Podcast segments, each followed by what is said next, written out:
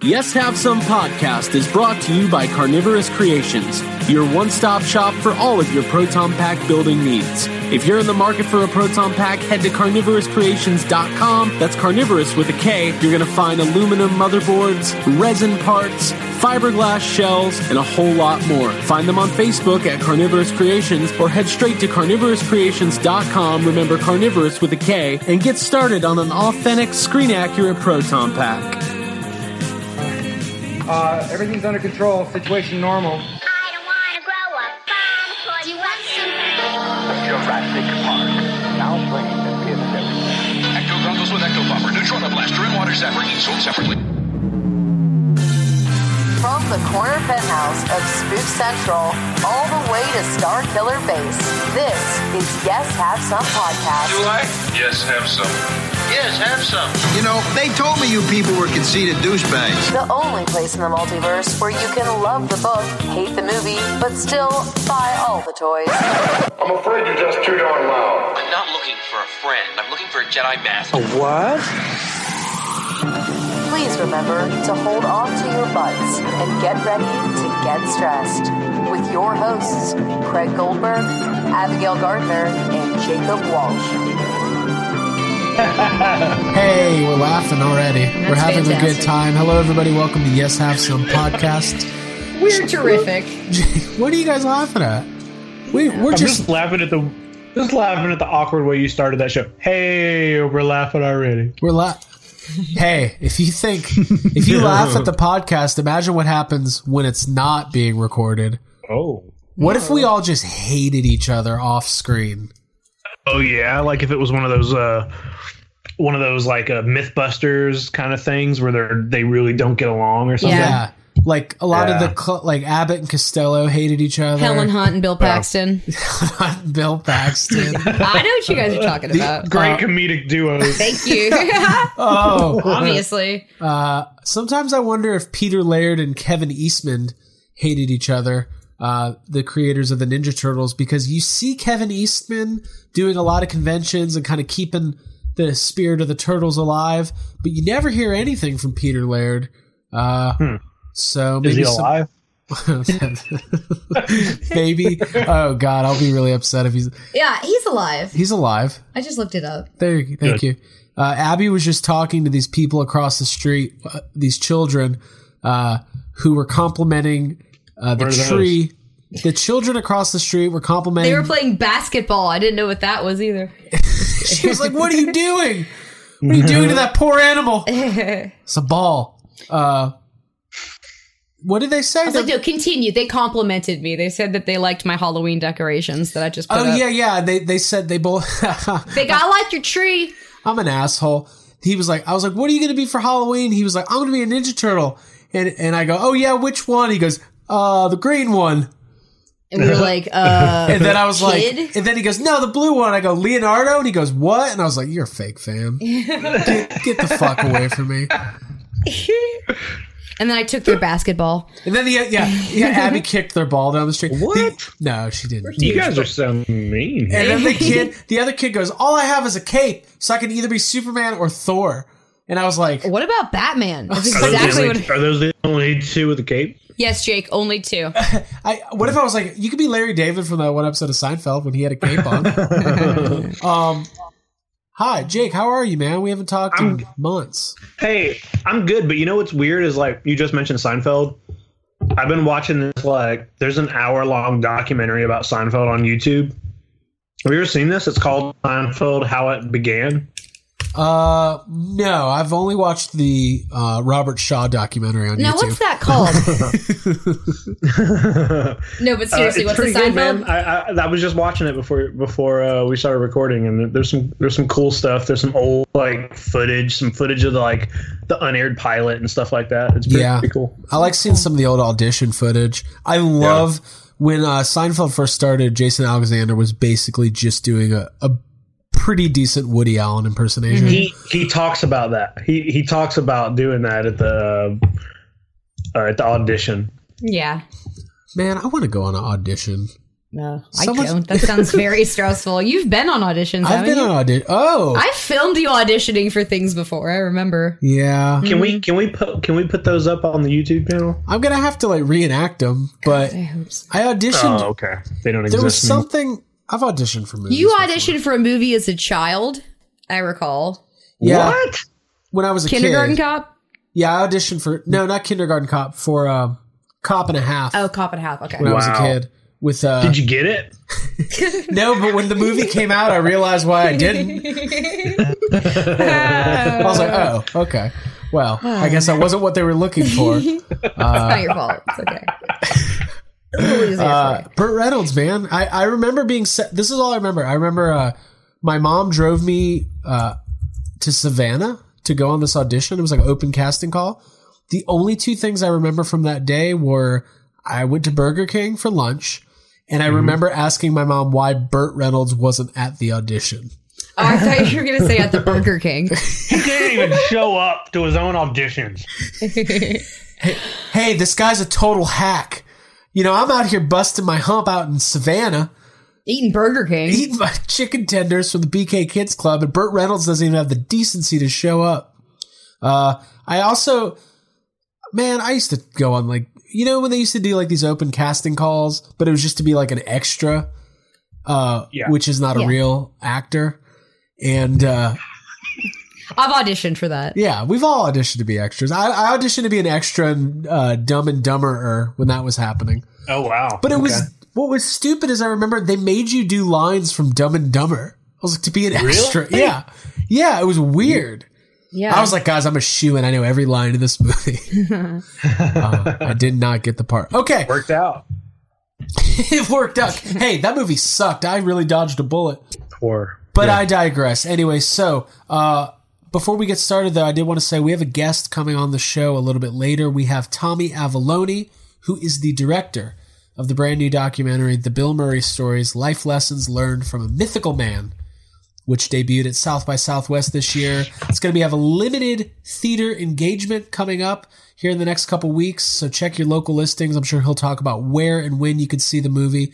And uh, it's going to be out on DVD, Blu-ray, Amazon, all of that stuff. Uh, we actually all watched the movie, and I'm not going to lie, I really liked it. yeah. Yeah, me too. Some Yeah. cool stuff in there. Total. Abby, yeah. Abby, do you agree that Bill Murray is kind of like a modern mythical figure? Yeah, he's elusive and like he's philosophical and like when he appears it's like almost always unexpected or unannounced and like the way that he commands the room um and kind of like sucks all the attention onto him it's like it's like nobody else in the world kind of a deal. And watching this documentary was I was a little bit familiar with some of the stories of him just like appearing at people's wedding events or like because you know obviously we've all followed Ghostbusters and uh, Bill Murray uh, you know as part of that for the last couple years. I was a little bit familiar with the fact that he's like that but for anyone who ha- doesn't know those stories this documentary is like fantastic for just kind of highlighting some of the lesser known tales and stuff about Bill Murray so and very I, I think most people know about. I don't know if most people know. People, if you're listening to Yes Have Some, you probably know about Bill Murray's one eight hundred number, uh, which is Mhm. basically the only way you can reach uh,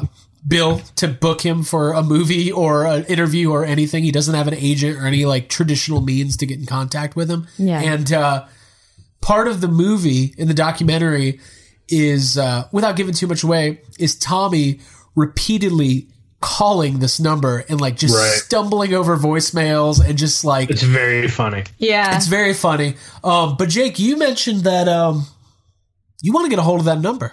I yeah. Why don't we have this number? I feel like uh, we could do some good with it. Um, if anybody out there don't. has this number, we'll keep it to ourselves. Yeah, yeah, We won't pass it out, but we will abuse having it. yeah. Mm-hmm. We will. Um, I will call. We will call it a lot. I will Oh, yeah. call it a lot, and also like any instance where I normally would call, like let's say I cut my finger and I would normally call nine one one. I'm just gonna call Bill Murray's one eight hundred. Just call Bill. Yeah. Just let him know. it's a Bill, great will you call the hospital for me? I'd really appreciate it if uh, you found the time to call 911 for me. Fuck, This it's is my dad's birthday. I better call Bill Murray and ask him to call my dad.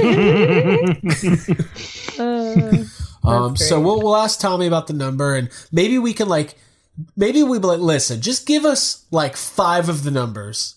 Right, And- that's all we need. And, and we'll, We'll guess just- the rest, We'll yeah. go from there. we'll find it. And then we can make live calls to, to the number on YHS. And um, Yeah, I would. I think we should start a separate podcast where we just call the number. calling Bill And Murray. It's just voicemail after voicemail is the content. We leave them. What so like voicemails cut out after 20 seconds, so we do 30 minute podcasts in 20 second increments. Yes, We get like five seasons out of two phone calls. easy money. Wow. I think Wait, it's a great. who's gonna idea. pay us for that? I don't know. We're gonna make money. We're I think make it's a great idea. Someone's giving us some money for. Um, all right, so Tommy will be coming up soon. But before that, we wanted to kind of preview the month of October. Last year, each week in October, we covered a different series of horror movies. So the plan is to do that again this year, but we're going to need your input. Last year, what did we do? We did Nightmare on Elm Street. We did Child's We Play.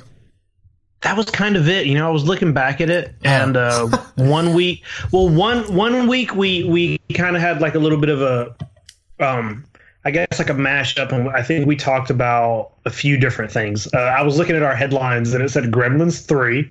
Ah, yes. So- I'm glad we so covered we that. were we were covering I think multiple things, and then that fourth week we talked about Spooky Empire. So okay. we, Oh, we had two episodes that were like full on, you know, Child's Play and Nightmare on Elm Street. right. I was But it was the year before that we did like a deep dive into Child's Play and like did the. Uh, yeah. that was last year. Oh, I thought it was from. Okay, that was Child's last year. Play I was last year. Child's, but the year before that was when I watched all the Nightmare movies and all the Friday the Thirteenth movies. Yes, We did watch all the Friday the 13th Yes. movies. I love Jason Goes to Manhattan. That's not what it is called Yeah. at all. It's Jason takes Manhattan. yeah, no. This is a new version I just made up called Lost Jason Goes to Manhattan. This Okay, is what it was better. his it was his reconnaissance mission. He doesn't kill anybody. He just enjoys the sights and sounds of the Big Apple. Uh, Yeah. okay. what? Oh, I mean, I'd watch it. Jake Jason goes to Hamilton.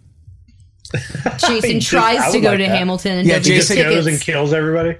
Yeah, he kills the cast of Hamilton, and then they he rewrites it, and then he plays Hamilton. Um, I would see a, a, a rapping Jason musical. I'm just putting that out there. too. If we're going to talk about things we want to I'd see, hopefully be sitting next to his mom in the aisle and watching. Dude, Jason's mom would be so proud of him. Dude, she'd probably be would be. filming. She'd be like, "Kill them, Jason. They deserve it." He's like, Mom, it's the plate. Stop talking. Kill them before they kill you, Hamilton, Jason.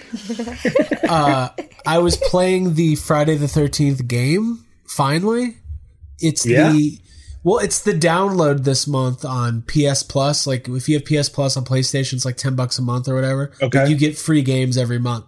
Um, this month it's Friday the Thirteenth, so I finally am playing the game that's been out for a year, and it's pretty fun yeah. you get to kill teenagers and you get to use different weapons and you can like one thing about it is uh jason i only played it for like five minutes because i got tired and i've got really bad ADD but in those five minutes were really cool let me tell you what uh jason can morph in the game Yeah. into to other like locations like basically they're explaining how jason has always had the ability to like you're running from him and he just and then he just appears He just he's dissipates and shows up wherever you are. Exactly. He he kind of uh, spawns in different locations. Um, Yeah. So I'm gonna I'm gonna I'm gonna play some more of that. Maybe we'll live stream Abby playing that. Yeah. That's gonna be good. That's gonna have a lot of swears in it. Um, I will definitely do that. I can't vouch that I'm like really good at playing video games, but I like it. So yeah, let's do it. Okay. So moving on, we got horror movies coming up. We're gonna let the YHS crowd vote in group therapy on what movie series they want us to be talking about. But we've all been Oh, taking. we're gonna put like a poll up. we're gonna put up a poll. Cool. We're putting Leprechaun on that poll. Well, here's the thing: we always put up these polls, and then we kind of just do what we want anyway. Yeah, I'm gonna rig it so that we can only watch Leprechaun because I've never seen those movies. Um, you haven't seen Leprechaun? No, I haven't. Fuck! What are we doing? I know. Why don't we just go? I watch- feel like every Halloween we're really just setting this up so that I Let's can watch some only new do- movies for the first Yeah, time. this is Yeah. all for you. Why don't Thank we you. start a Le- Leprechaun Leprechaun, podcast? but only one through four. Lepre podcast. Cool. All right. Leprechast. Leprocast. The Leprapod. Sounds like The leprocast. The lepra. Let's see. Uh, people are like, what, what, Leprodcast. what is this episode of YHS we're listening to? The leprechaun. I'm the leprechaun. All right, so, but Abby, her entire life has wondered why that part is funny in It's- Wayne's uh, World. yeah, Yeah. She's She's like, like, oh, why is he so scared of the leprechaun? oh, is, he- yeah, is Wayne it's Irish? The story of my don't get it. childhood. Be like, oh, I'm not sure what that. I don't get that out of context, but it's funny. oh yeah, because Yeah, there's several things like that. I mean, I was homeschooled and like I wasn't allowed to watch a lot of things. So yeah, references and things like that, I, I just didn't always catch. there's nothing better. We've all been through this when you're watching something and there's a reference that everyone's laughing to, and you, you just have to fake your way through it. Mm-hmm. I always go overboard. I'm like, "Whoa, that was an amazing reference! Let's all high five each other." Love that thing. I'm I'm glad that I get that because that's like pretty. Like a lot of people wouldn't get that. Yeah. So, um, But, Wayne's World is full of those because it's a lot of like older like 70s. yeah, references. Wayne's Yeah. World. I don't know if a kid watching Wayne's World today would even get half of it. I didn't get half of it in 1993. All right, so we've all been taking in some horror movies lately. And we wanted to talk about what we've been watching, what we're looking forward to. Jake, I'll throw to you first. What is on your mind, man? Um, as far as like what I'm so there's there's like a pretty classic horror movie that you hear about a lot that I have only recently seen maybe like a month ago. Um, and that's Suspiria. Ah, yes. And and I instantly like you know going into it I was like all right gonna you know how sometimes when there's movies that like have all this hype around them and you hear about them so much and you're like you know Suspiria is one of those like classic everyone you, you just hear about it and and so going into it I'm like all right this, this is probably gonna suck isn't it? You know? It's like it's super old. I was just like I bet I was like this is gonna be boring. Um I watched it and like kind of I was like whoa. This is real it's really good. It's Okay. very weird. It, it's very weird. It's just like the music is very strange and and it, it's got such a such a like creepy atmosphere throughout the whole movie. The whole movie you're kind of like i don't know what is going on. I don't know where this is going how this is gonna like turn into anything but it's very good. And i instantly kind of got like a little obsessed with it. And um there's a remake coming out like very soon. And the trailers are out there. And uh i'm super looking forward to seeing this movie. Like uh it it looks different but equally as weird and out there as the original and uh i know I don't know if you guys have seen Suspiria, I don't right? Have you not seen that? I haven't, but we watched the trailer together and talked about it on the show, I think. yeah, Right. I've never recently. seen the original. I, I feel I'm like reading the description right now and I very much feel like I'd like It's- it. It's streaming for free on a few different um platforms. like in uh let you know what those are after the show if you guys want to check it out. Suspiria is kind of one of those ones you do always hear about, and it's definitely has like a cult following. Mm-hmm. Um, and I I do want to watch the original before the new one is out because like the Yeah. new one, the reviews, like some critics have seen it already, and it's pretty polarizing, which is what you would expect from a movie like that. Like some people are saying it's like everything you want out of a movie. It's mind blowing. It's a game changer, and some people are kind of like. I don't get it. like I'm, Dude, that's a Yeah. good thing. That's hereditary I mean- almost. Like Yeah, people no, not agree. getting it is saying- good. Yeah, but people saying I don't get it, like that makes sense to me because this is the kind of movie that a lot of people would be like, I don't get that. Like, I mean, even the original is the same Right. way. Mm-hmm. Um, a friend of mine who uh, actually got to see it, so they saw the remake already, and, and he and he he he didn't want to say much about it, but he he called it a masterpiece, and I'm like, well, that's a big that's, a big, word. statement. Yeah. So, That's like on Seinfeld when uh, the doctor goes, "Yes, it truly is breathtaking." um, one thing like uh, we talked about this uh, here in it in it or here in Atlanta. I'm not in Atlanta. yes, you I are. wish in you were. In Atlanta on Halloween night, they're showing Suspiria, and the original band that played all the music is going to Yeah, be there at the playing the music, Earl. and I really wanted to go to it, and uh, it's sold out. So Goblin. we, we won't That's be Yeah, Goblin. Goblin. exactly that. Prog we won't be band. going, but uh, what a amazing way to be spending Oh, Halloween. what if that we would be snuck that would be so cool. Abby, Yes. you get a job at the Earl. Perfect. I have a friend who used to bartend there. What year was that? Like probably six years ago. Okay, I'm so still, I still have an in. so you have an in. I used to hang out there. Light this up. How are we? How is this going to happen? Back door. I'm gonna strike up a conversation with someone, offer a cigarette. You two slip in in ski masks and Well, dark how about we? We'll just we'll just wear our uh, we'll just wear our Dragon Con press badges. Yeah, like Dude, we're yes. supposed. Hey, a lot of people's girlfriends are in there. here's the age old advice I give everybody: if you act like you belong, you can kind of go wherever you Social want. engineering. Yeah. Yeah. So if we just listen, you go where the band is loading in. Abby distracts the lead singer or whatever they we are have a heart to heart about mm-hmm. prog rock about rock and roll music and horror movies. and horror movies. I quiz him. You, you give them a trivia exam. We talk about yeah. Me and Jake start picking up gear and helping them load in. Mhm. Next thing you know, we're part of the we're part of the crew. We're, We're eating in. lunch We're them. on stage. Yeah. We're doing a podcast. Nobody's even listening to the band anymore. Cool, Jake. You want to do it? Um, that is really cool. It sucks that it um sold out. I hate that because we all kind of talked about going, but uh, hey, if anybody's because I think it's like a tour that they're doing. So if anybody out there, It is. It is. I'm uh, pretty sure this is the first date. yeah. Yeah, Um, that's cool. So, but yeah, I'm looking forward to that. It's going to be out in theaters pretty soon. I think in the next couple weeks. There's actually a lot coming out that I want to see. Uh, Halloween's really the only horror related movie that is coming out in the next month that obviously we're going to be doing a lot of coverage on that because I'm Two weeks from this Friday, I think. I'm extremely excited Mm, about yeah, that movie. I'm super pumped. Um, at least I'm excited, but more than anything, just curious about what they did. Um, I'll tell you what I'm not excited about: Venom. Oh my Yeah? god. Yeah, but we're all gonna Let's hear about it. No, we're all gonna see it because I want to talk about it. I want it to be as bad as I think it's going to be.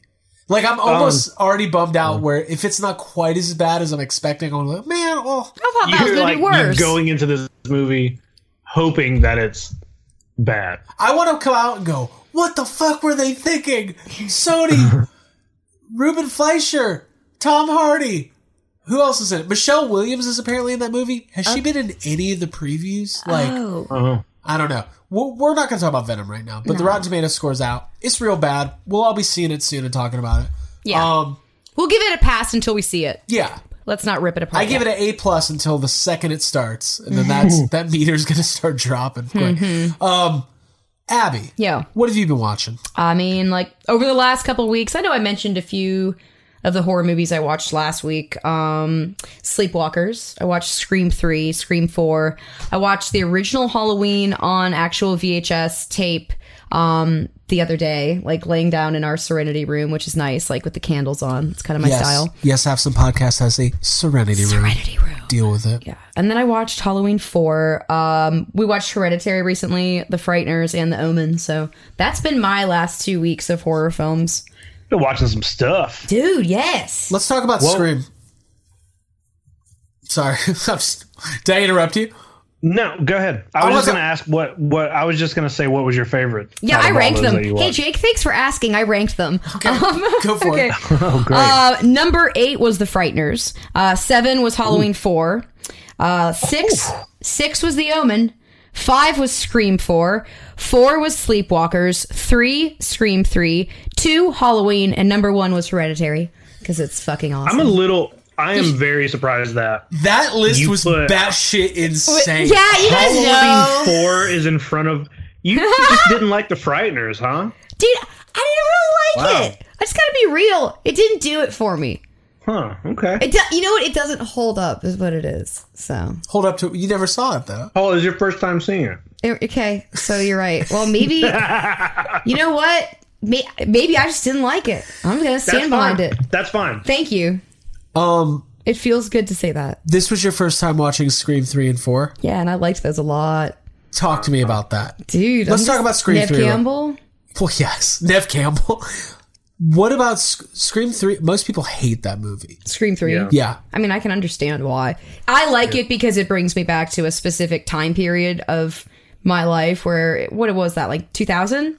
Um, I don't mind like all the like talk show host references because I myself was a huge fan of like watching like Jerry Springer and Ricki Lake and those kind of shows. So like the Cotton Weary thing and like all that shit. I I didn't mind it. And Jenny McCarthy's in it. Like I don't. That just makes me. I felt like I wanted to watch that movie when I was that age. So watching it now at 32, I'm like, yes, I like this. I'm into Okay. it. I like Neve Campbell at the end of that movie.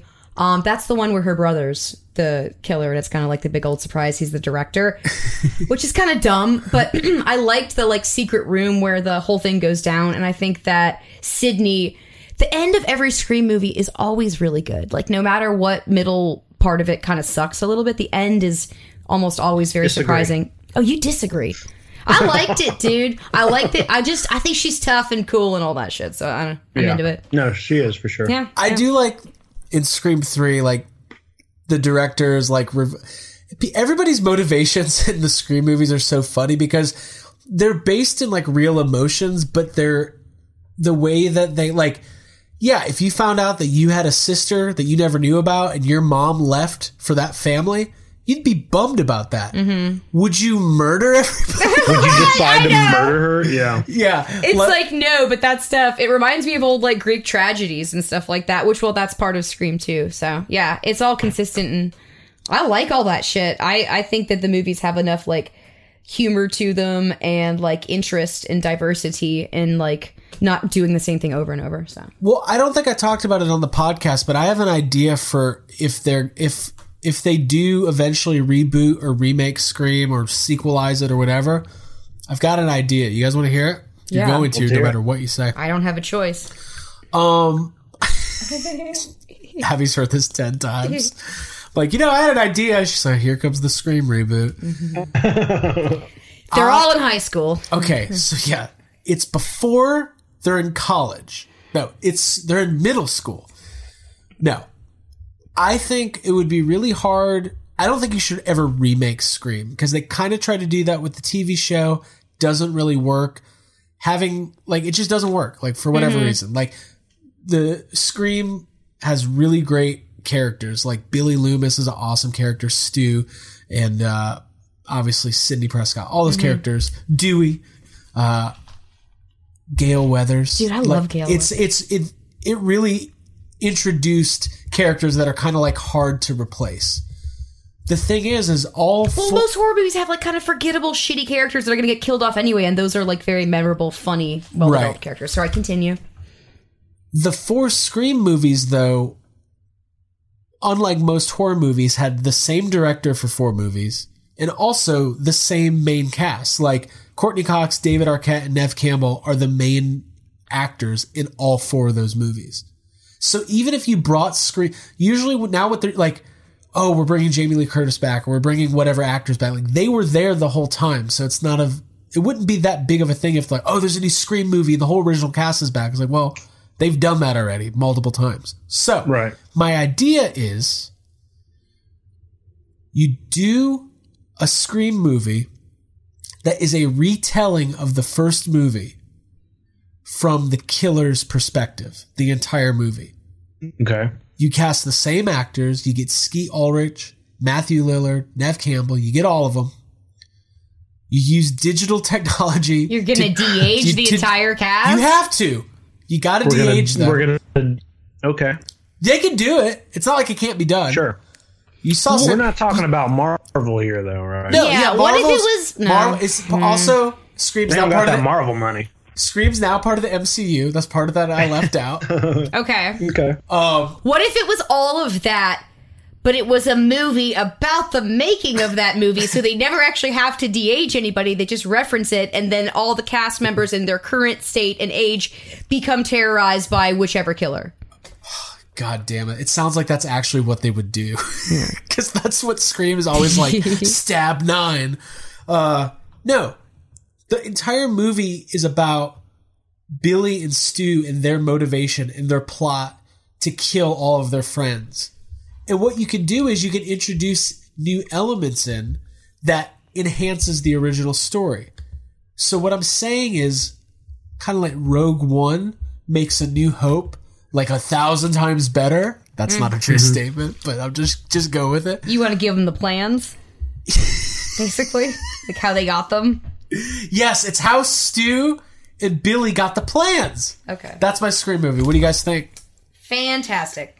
I think that's a. I mean, I think that's a pretty good idea. Like if if they're gonna do it, that's the way to do it. But um, Thank don't- you, Jake. That means a lot. Yeah. Because Abby's like packing her bags and like rolling her eyes. Well, and- I mean, Jake's very well, supportive. She's about to do that. Anyway. And what and what I'm about to say, but um, what I was gonna say is like they've already kind of Done the You doing the movie and then they get killed. They've already fucking made three lame sequels to Scream. What's one more? Ooh, You know, shots fired. like if they're gonna if they're gonna make another sequel, they might as well. I'm gonna go put my maybe Scream mask Take a on, my step in the right face. direction. Ooh, we should do an episode where we all wear Scream masks. Yeah, we have one. But it'll only audio, so it doesn't matter. We could say we're doing it right now.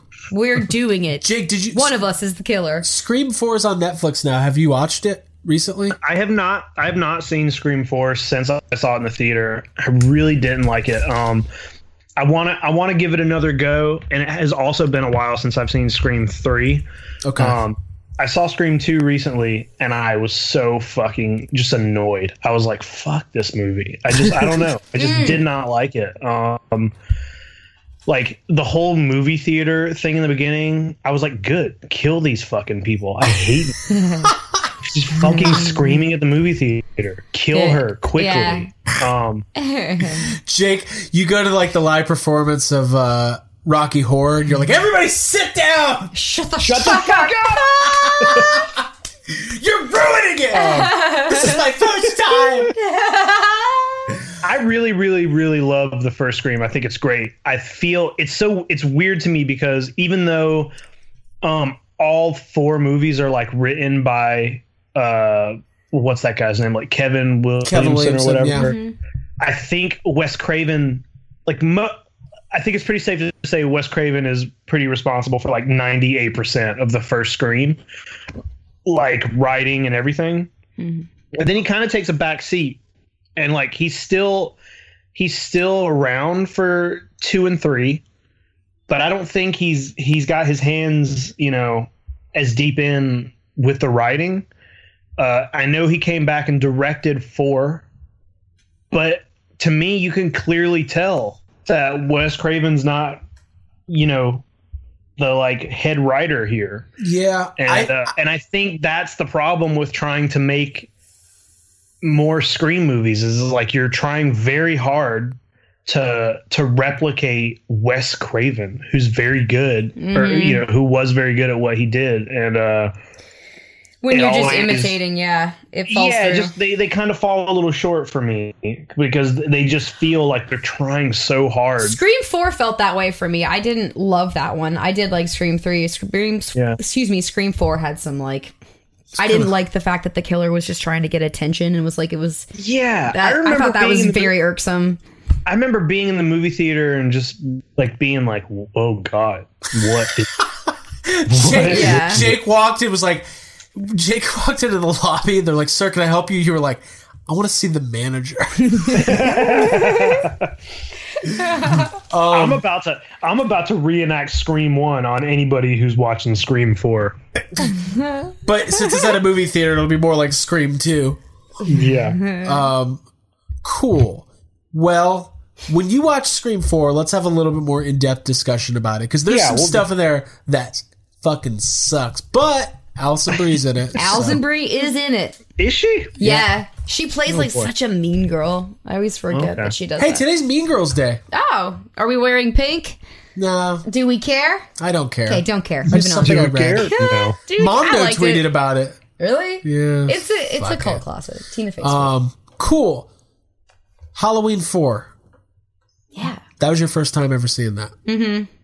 It's got a little bit of a cult following. What did you think?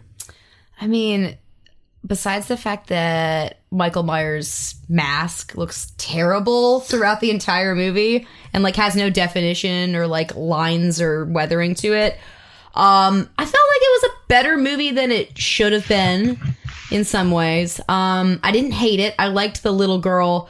Um, but yeah, I think that the ending was pretty interesting. Like the way that it kind of goes full circle, where it's like Michael Myers' niece, and then she's wearing that clown costume that's Yeah. kind of evocative That's of uh, that was Danielle Harris's first movie, and she kind of like because she's in four and five, and then she Oh yeah, what does she move on to do? well, she was also in the Rob She Zombie in, Halloween. yeah, she's in the remake. Okay, word. Um, okay. And she's done a lot of horror movies, and she's probably somebody I'd actually like to have on the podcast because she's kind of a a modern version of a scream queen. Like she's she's just done a lot of horror. That's what she's known for. Mm-hmm. I was gonna reach out to her, but I just saw on Instagram she had a baby like yesterday. Oh, okay. And I was like, Congratulations. Okay. I was gonna be like, "Oh, God, can you just like put that baby away for two seconds and talk to us about about Halloween Four, please?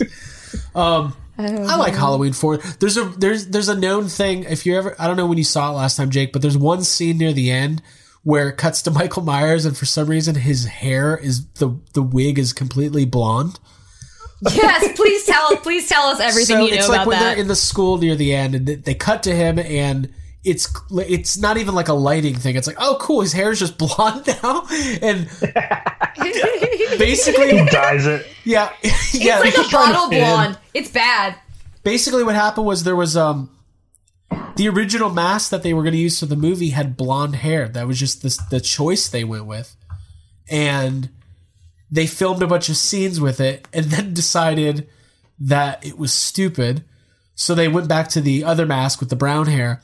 But when they did the edit, that one cut made it through when they released it. Mm-hmm. I don't know how nobody like in the editing room noticed. Dude, they're like, Nobody no, it's just very Hey, bright that says day. a lot about the movie. Nobody just nobody gave a fuck. They're just like, Like whatever. it just They're cuts to him it. like it looks more like Ric Flair than Michael Myers for a second. God, pl- please, please reboot Halloween, but with a Ric Flair mask painted white.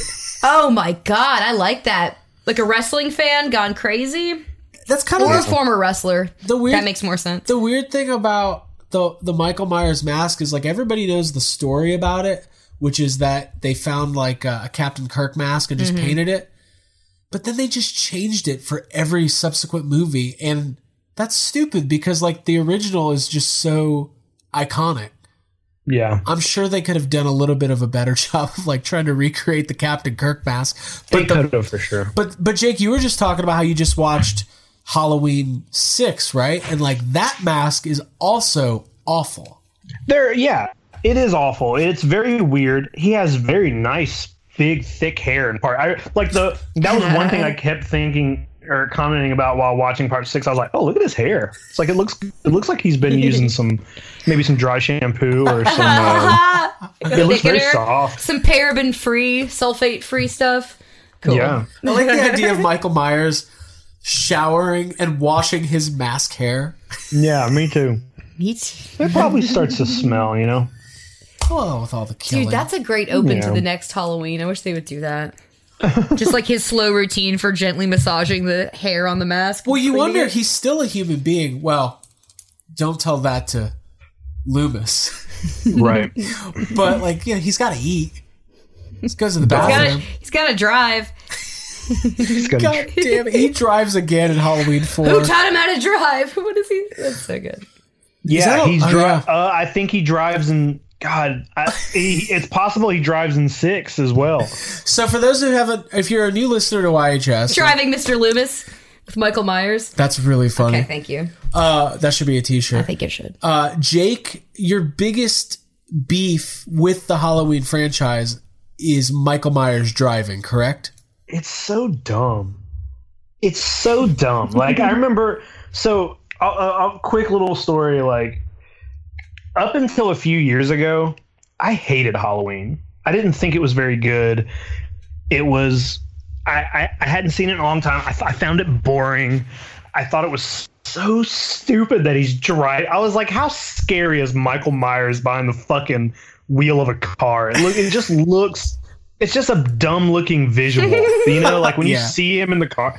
It's like there's nothing scary about that. Um, you know, in a few year a few years ago, I I I I, I gave it a rewatch. I actually just went out and bought it, and I was like, you know, I'm going to rewatch this, and I was like, I, I do like Halloween. I do think it's a good movie, but still, like, just the fact that he's driving around uh, is stupid and makes no sense because he's like in prison. You know, he's in like his entire life. I'm like, how is he driving? Um, I really hope he drives in the new movie. I hope prob- that probably does. I hope that I can see the new Halloween before Jake, and if he drives in it, when Jake goes to the theater to see Halloween, I'm gonna sneak into the theater. And as soon as the driving scene pops up, I'm gonna just snap a picture of Jake's face because I want to see your expression Hand to palm. with uh, Or have, palm like- to forehead. I'm going to tell you since we're talking about like I don't have high hopes for this movie. Um I like the first Halloween and I've enjoyed like I really like there's some stuff in part 2 that I really like, but then there's also part 2 is very weird because it also it seems like maybe they can only get um uh, uh fucking uh Laurie for like a small period like she's just asleep half of the movie. right. Um, I really like part three, but you know that's kind of a different thing. Um, there's some weird. There to me, they're they're kind of like all they're fine, whatever. They're fun, but they're not great. Uh, I don't think even like everything we've seen from from from the trailers for the new one, it doesn't look like outstanding to me. It doesn't. Nothing makes me think like, oh fuck, this is gonna be amazing. It just looks like I've already mentioned this on the show. It just looks like another Halloween movie. It looks like it will be fine. It will probably be fun. Like there's some. It looks like there's some cool. You know, they're trying to make it as close to the first one as possible, which is great because that is the best one. I think. I'm already sick Uh, of the commercial hearing Jamie Lee Curtis go, Michael! God, it's like, oh, I didn't think we could get a, Helping Michael. a protect. Get out of the water now. I would be like, I I like Halloween, but I would be more excited if it was um, Friday the Thirteenth or Nightmare on Elm Street with Yeah. you know those original actors. Mm. Well, we'll be getting those soon enough. I, there was an article yesterday on Bloody Disgusting. They're finally clearing up some of the rights issues with uh, Friday the 13th, so we'll be getting that soon enough. Um, it was funny. Abby was watching uh, Halloween the other day, and like Loomis is a great character, but he is overacting that entire movie. Like it's ju- it's almost a little bit like too much. I like it. Is that a I love hot him take? though. Yeah. He- Yeah. I think it is because it, and part of it makes me wonder though: is he overacting, or is just everyone else like kind of suck? Everybody But else is makes him- underreacting. yeah, because it's like he's kind of a like Donald Pleasence is kind of you know he's a he's a real actor, you know. So like it, it almost feels like he's the only only one doing his job, and like maybe everyone else needs to just they're like, hey, come on, they're like, hey, this is a slasher movie, chill out. Yeah. He's going method. They're like, you're you're getting too much into it. I asked Abby, like Loomis, after the first movie, how many sips of one beer does it take in any social situation for Loomis to start telling the "I shot him six times" story? Dude, that's every party and probably interaction he has with anyone. Uh, let me tell you about the time I shot Michael Myers six times. Oh fuck! Here we go again. No, no, I, I find it endearing, honestly. I think he adds gravity and weight to the film, but I just, I like me it. too. Another thing I noticed about Halloween 4, and I confirmed my suspicions. So in Halloween 2, uh, there's like the explosion to the hospital or whatever, and Loomis is like burned. You think he's dead, but he's back, obviously. In the beginning of Halloween 4, he's got like pretty severe burn marks um, on his face, like a big boil. And halfway through the movie, it's gone. It just heals. I read that like either his wife or his girlfriend at the time during filming was like, "Hey, you need to remove that makeup because it looks really bad." And Wow, They were like, "All right, just do it." So, and just went with it. so it tells me two things. One, again, how much did they care about Halloween 4? And two, mm. were they Yeah. filming that movie like in chronological order? Like, you know how movies aren't filmed in the They were they were they were filming it as they were coming up with it. Yeah, dude. No, I see exactly what you're saying because that's in the very beginning. So that makes It's like you know when you write a movie when you're 10 and you film it in the order that it needs to happen.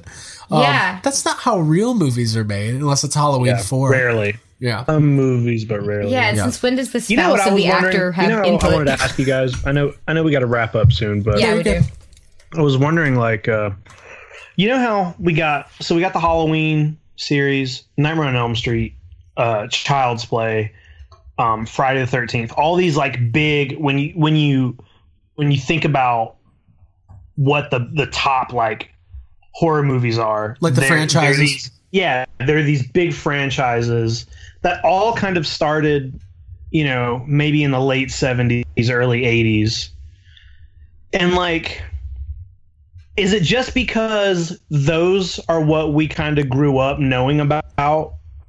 Or is there just not like where are the new ones? There i feel like i know i know there are like eight uh fucking saw movies and and and now they're trying to make like a you know there's like a conjuring cinematic universe happening and mm-hmm. and there's Dude, I fucking, love the ccu there's like six purge movies but those none of those to me feel like they have the kind of weight or longevity of all these well, what other they don't what they don't franchises. have the the other franchises that you're referencing have an iconic killer killer correct. like an iconic yeah. character but i guess like what my question is is like is that ever, is that going to be it like are we ever going to have like a new you know iconic character to join those ranks or like is that it forever is it never going to get any better or are we never going to get do you, I mean, do you understand what I'm trying yeah, to say? Yeah, like no, a classic face uh, face off between two, like a nemesis type of situation yeah. where it's like one person after the other. And well, you're talking about when you the movies you're referencing, Child's Play, Friday the Thirteenth, Texas Chainsaw Massacre, Nightmare on Elm yeah. Street, Halloween. Yeah. You've got these central characters like Michael Myers, Jason, Freddy Krueger, Chucky. The cl- the last one, like Scream, kind of fits into that because it's Ghostface, but it's always somebody different. Mm-hmm. Yeah. You know what a modern version of that, and it's kind of a different circumstances, but something closer to that than what we've seen is Pennywise.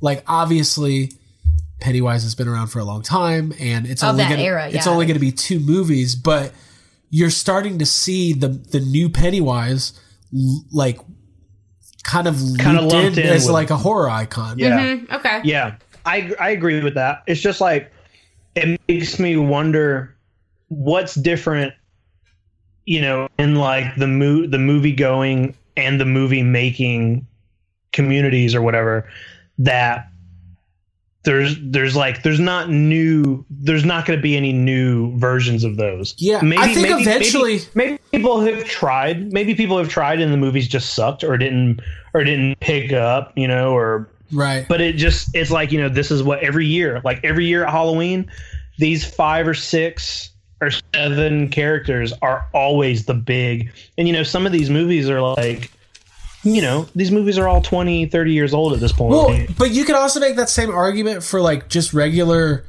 other big budget movies. Like they're always going back to that original. Like it's much harder to get an original movie made these days. Everything's based on a, an existing property. Mm-hmm. The Mm-hmm. horror movies that are succeeding now seem to be a little bit more like intellectual, maybe, or a little bit like Yeah. Something like less campy and yeah, like a quiet place and- or yeah. hereditary, where it's it's a horror story, but there's not like a like now that movie Happy Death Day came out last year and actually was kind of like a little surprise hit. I haven't seen that. Maybe there's like a, a killer in that movie that's going to become like an iconic. It's horror. got a 50 Cent song in the trailer, which is why I never wanted to see it because I mm. remember that Yeah, trailer. same. So you're going to Yep. make me watch this? We're going to watch Happy okay, Death Day All right. tonight. I heard, I heard from a mm. lot of people that it was pretty good too, but it, uh, I, I've seen a few people that you know, like opinions that I respect. Will I've seen pop up and be like, "Hey, this movie's really good," and I'm like, "Really? Is it?" Dude, are we going to watch that? Happy Death Day. Guess I gotta watch it. Well, listen. Is Bill is Bill Murray in it? Oh it's my like a God. Groundhog Day horror film. Is from that's what I gathered. Yeah. Yeah. Live, die, Groundhog- repeat. Also, Groundhog Day is a horror film. Right, dude. Could you imagine hard. waking up in that, that shit town every day of your life? Jesus. That's what Bill That Murray thought. All right, so this is what we're going to do. We're going to be talking about horror for the next month. We're going to be going to Halloween Horror Nights. We're going to be watching Halloween. We're going to have to fit in a Venom review at some. And y'all know I'm seeing A Star is Born because that shit's got 95% Rotten Tomatoes. Dude, I'm seeing that. But before any of that, we're about to have on our guest for tonight, Tommy Avallone, like we said earlier. He is the director of the brand new documentary, The Bill Murray Stories. And uh, we're going to bring him in in just one second. A new documentary premiered last month that seeks to get to the bottom of Bill Murray, the mythical man. The list of legendary stories is long. Murray has been spotted dropping in on strangers' bachelor parties, joining their wedding photographs, and taking the mic at their karaoke nights. Chance brushes with one of the most beloved and elusive stars in America.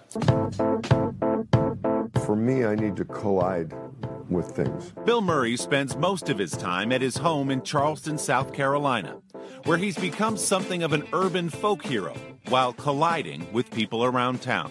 Are you aware, Bill, of the mythology that surrounds you? I don't know what to make of it. It feels kind of nice, you know, people like like you whatever, but you know, I'm just there's no plan because this exists. This kind of thing exists now. I can't like okay, well, I've got. Gee, I've got to work on my mythology stuff this afternoon. You know, it's like you know, you can't, you can't like, oh Jesus, what am I doing about my myth, hon? What am I doing about the myth today?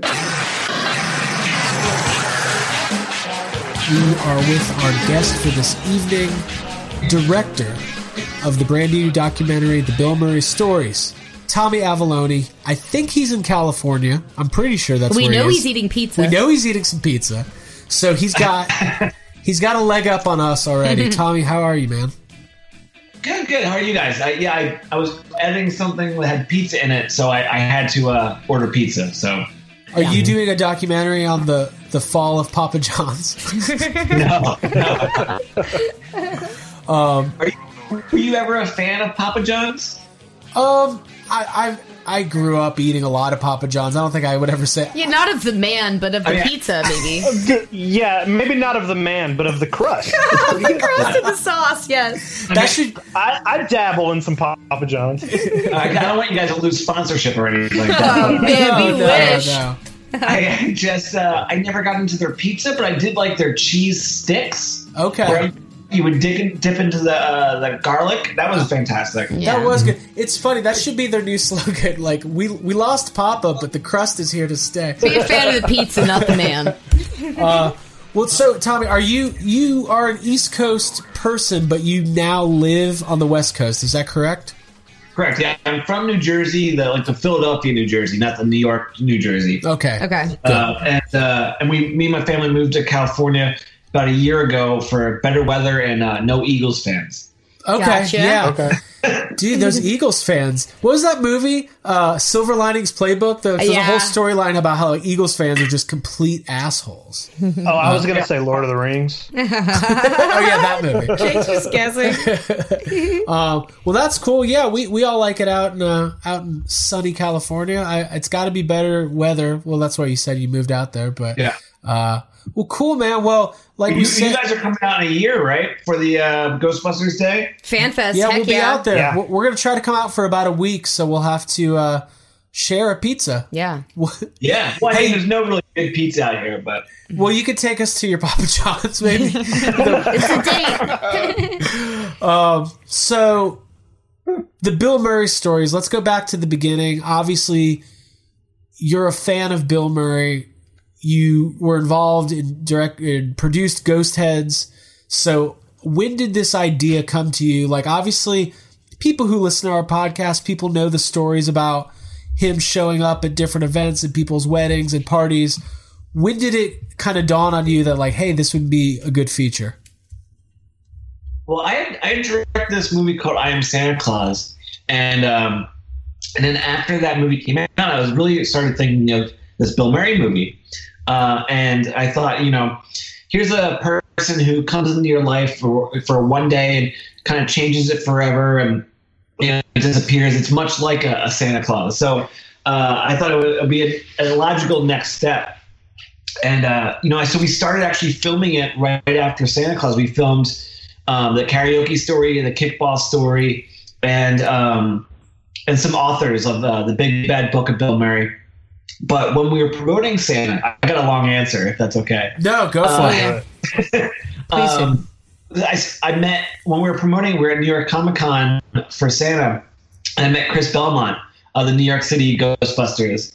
Uh, and I was like, "Oh, this would be a great idea to interview some like Ghostbuster fans." And I, I saw that these New Jersey Ghostbusters that were near me, um, and then you know, just doing a little research, I saw that this guy Brendan Mertens was directing this movie called Ghost Heads, um, and so I was like, "Hey, you know, we should like help each other out. Like I'll I'll interview some of these Ghostbuster people, and you give me some of your questions, and I'll give you footage. You'll get the Dan Aykroyd and Ivan Reitman before I will. Uh, so maybe we could just like kind of like trade footage. And that was the initial idea. Uh, and then that day I met Tom Gebhardt, and I was like, "Oh, I know how to tell this story. He's a lot like one of our Santa Clauses." Yeah. Uh, and I kind of came on it and was a producer on on that. Um, and through making Ghost Heads, we met uh, Connecticut Ghostbuster uh, Raymond, and he was one of our investors, and he liked the way Ghost Heads came out. I was like, "Well, what do you want to do next?" And I had this this video like package of stuff we already shot at Bill Murray, uh, and they're like, "Yeah, let's let's do that." So that's it was kind of like without I would never have been able to make the Bill Murray stories without making Ghost Heads. That's cool. Right. Yeah, we uh, Ray's a really good guy. Like we got to know him Yeah. uh, pretty well in 2016 when we went out for the the premiere, and uh, I mean, it's got to feel good to be somebody who's like passionate about making these kinds of movies, but like surrounding yourself with people who, yeah, they're going to put some money into it. And they're going to be investors and, and all of that, but like they actually have a vested interest in the topics that you're covering. Mm-hmm. Yeah, I mean, I feel like I text Ray almost every day. Uh, you know, we, we both have kids. You know, we both, you know, like majority of the same things. Uh, so yeah, no, I mean, having him kind of enter in our lives through Ghost Heads has been very, you know, it's like all the Ghostbuster communities. You find like weird friendships in that sort of way, and uh, it's pretty good. Like, you know, he, he was a producer on Ghost Heads and uh, the Bill Murray stories, and, and this new documentary we're doing. Cool. Well, we'll try to get some info on that new documentary. It sounds like there's some pizza in it. That's all. That's all we could get so far. Um, Uh, what? Yeah, I can, it's just it's a completely different story. It's my my. It's called Waldo on Weed. Okay. Uh, but it's it's uh it's my friend Brian, uh, whose son had eye cancer at six months old, and they started using uh, cannabis oil to counteract the results of his chemotherapy. Mm-hmm. Oh wow! Uh, and he filmed and he filmed the whole thing. I mean, the kid Waldo is four years old now and completely healthy. I mean, that's not like a spoiler or anything like that. Uh, but uh, yeah, but like, uh, so we just kind of put all this footage that he filmed with the flip cam and put it together. So it's it's just a little bit different than what we were used to, but it's it's interesting. Wow, Yeah. that does sound good. Yeah, when you said Waldo on weed, I was just thinking of something completely different. I was thinking of how Yeah. hard it is to find Waldo I was like, that's why he's always lost. sober. I'm sure you've heard that. Um, yeah. on weed, you can't find the guy. Uh, well, cool. So you started kind of putting the footage together, and obviously, I think people don't maybe realize like they watch a documentary like this. It's an hour and a half. It's enjoyable. They get the story, but you're working on this for literally years, right? Yeah. Well, I mean, um, I guess collectively because we had that that break because we made Ghost Heads in the middle of it. I'd say it was about like a year and a half for to make Bill Murray. Okay. And like part of the we we're not going to give away too much um but like I told you earlier we all enjoyed it.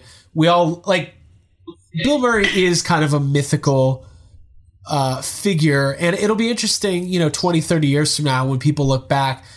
He's such a unique character so it makes sense that there would be a film like this kind of exploring the you're never going to believe this. Yeah, the untold stories because there's like so many things that you can you could watch interviews with him on like late night shows or you can look at YouTube videos, but these are stories being shared by people that you wouldn't normally get to hear from unless you actually like met them and interacted with them at a bar or something. So it's really cool to get their slices of life Yeah. and their interactions with him. So Um, so you guys premiered at South by Southwest, and what was the reaction once you guys were able to get the film out? Because it seems like there was a lot of like coverage. Like I was kind of seeing it everywhere. Yeah, yeah. I mean, it was it was great. I mean, that kind of movie does well at South by Southwest. I mean, like it's the audience. You know, I mean, so much of some of these Bill Murray stories even happened at South by Southwest events.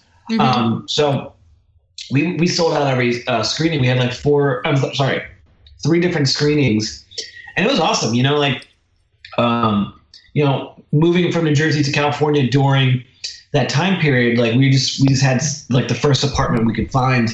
So like my editing, you know, computer is like, you know, in the corner of our bedroom and you're you know kind of just staring at this thing for a quite quite amount of time, and to kind of see it in front of like 400 people all laughing at the right spots is a very rewarding situation. You know? Yeah. Yeah. You can't, you can't hear me eating pizza, can you? No, maybe I don't wish. know. It's fine. We're we keep it as loose as possible. If I cared about that, I'd have to kick all of us off the show. Yeah, I'm literally eating uh, peeps right now, so it's fine. It, we, it's a game for us to try to see how quiet we can eat during the show. who can snack quietly. It's our only time to eat dinner. Um, oh yeah, you are fine. eating peeps. Mhm, I am. Uh, I don't want that chicken. Okay. Sorry. um, so cool. So you guys debuted at South by Southwest. Now, like you said, Bill Murray, like he's known to kind of hang around Austin a little bit. Was it kind of in the back of your head that maybe he could show up at one of these screenings? I mean, the possibility was there because he was actually at South by Southwest. I want to say two or three days after he premiered. Um, the, he was with the uh, new Wes Anderson movie, oh, the dog one. Isle of Dogs, yeah. Yeah. Yeah. So he was there, like uh, reading poetry out in front of some hotel. So he was there, but uh, but uh, I mean, would he ever come to the thing? No. Like I joked around about this idea where like the only way Bill Murray would do this, like like the Hollywood version of this, is like the movie screens, people like it, they're like applauding or whatever, and he's in the audience, like in the back, you know Right. and only I and only I can see him. And, Yeah. he, and, he, and he gives me the thumbs up and then just disappears. You know, Oh, that's, yes. that's that's the Hollywood ending. That's like I the little like- daydream. You thought I of like that every night, yeah, right? I feel like if he's expected to be there, he's not going to be there. Like it was kind of same thing. Like when we were all at the the Ghostbuster premiere, like everybody was like, "All right, is Bill Murray going to be here?" It's like, of course he's not going to be here. Right. he's not going to be here because he knows people are looking for him here. Mm-hmm. Right. yeah. It it always amazes me that he shows up. there. I'm sorry. You know who? You know who was there though? Who? Pete Mosen. Pete. He certainly was. He was. was. He was. Woo. He made it. All right, we got to talk. Like, you know what? I wasn't gonna bring it up. Let's talk We about. doing it? Let's doing do this? it. Wait, th- sidebar. Sidebar. We have to. Um, Pete Mosen's in Ghost Heads. Everybody knows Pete Mosen. He's kind of had a major heel turn. It feels like in the community. I would agree. um, oh yeah, Todd, I think you know. We're all wrestling fans, so we can talk wrestling and speak. that picture with you, Diamond Dallas Page, Razor Ramon, and uh, Stevie, uh, Jake the Snake. Yeah, Yeah. It's, it's amazing. Totally. Um, we're all we're, eh, God, we're all over the place. We're all going to Orlando in a couple weeks. I don't know if you've ever been to a Hogan's Beach Shop, but it's kind of a No, no, I haven't yet. you got to Ooh, you check gotta it out. go. It's it's uh, you can buy a signed Hulk Hogan bandana for sixty bucks. That's just that's a deal. that's a deal. Everything in the store is signed by Hulk Hogan. It's amazing. Yeah. Literally. Um, I don't know. We don't have to go too in depth about it, but were you kind of like you're not you're kind of you're involved in the Ghostbusters community, but you're you're not like in the trenches. So how much No. of the the drama do you see, or do you not pay? Are you dragged into it at all, or you just kind of say whatever? I did my thing, and I have no time for that. Yeah, I mean, a lot of times, like, because it, it's it's half and half. One, I'm not too smart with technology, uh, so like I don't know how to like constantly keep up with things. Uh, and two, like you know, with all our docs, I kind of like dip into the world and peace out. You know, like I can't, I can't really uh, invest too much of my time afterwards, or else I just I'm in too many things. Mhm. Yeah. Um, but you know, I do get since raising it, and since Tom will text me, like I'll I'll hear about these things, but I do know like I have heard of the heel turn, and it's uh it's quite a it's quite a turn. It's quite a turn. yes, indeed. It's Ghost, just Ghost Heads Part Two. Yeah. Yeah. We I'm, Aftermath. Yeah. Jake and I. I would love to see that. Uh, we we we actually don't Pete, talk. Mo- Pete Mosen has a beard in this one. He's got his NWO, his black and white NWO colors on. He's just spraying the no ghost symbol on people's backs. Yeah, yeah. just just taking chair shots to the I think community. it's a good idea. I don't know. It's weird. Listen, people, you know, people do this stuff for different reasons and have different expectations. And we, we could probably have a whole podcast just covering drama in the, uh, the community. But Pete Mosen was at the premiere. Uh, my fa- there, there, I'll just tell the story. Uh, at one point he was, uh, signing autographs.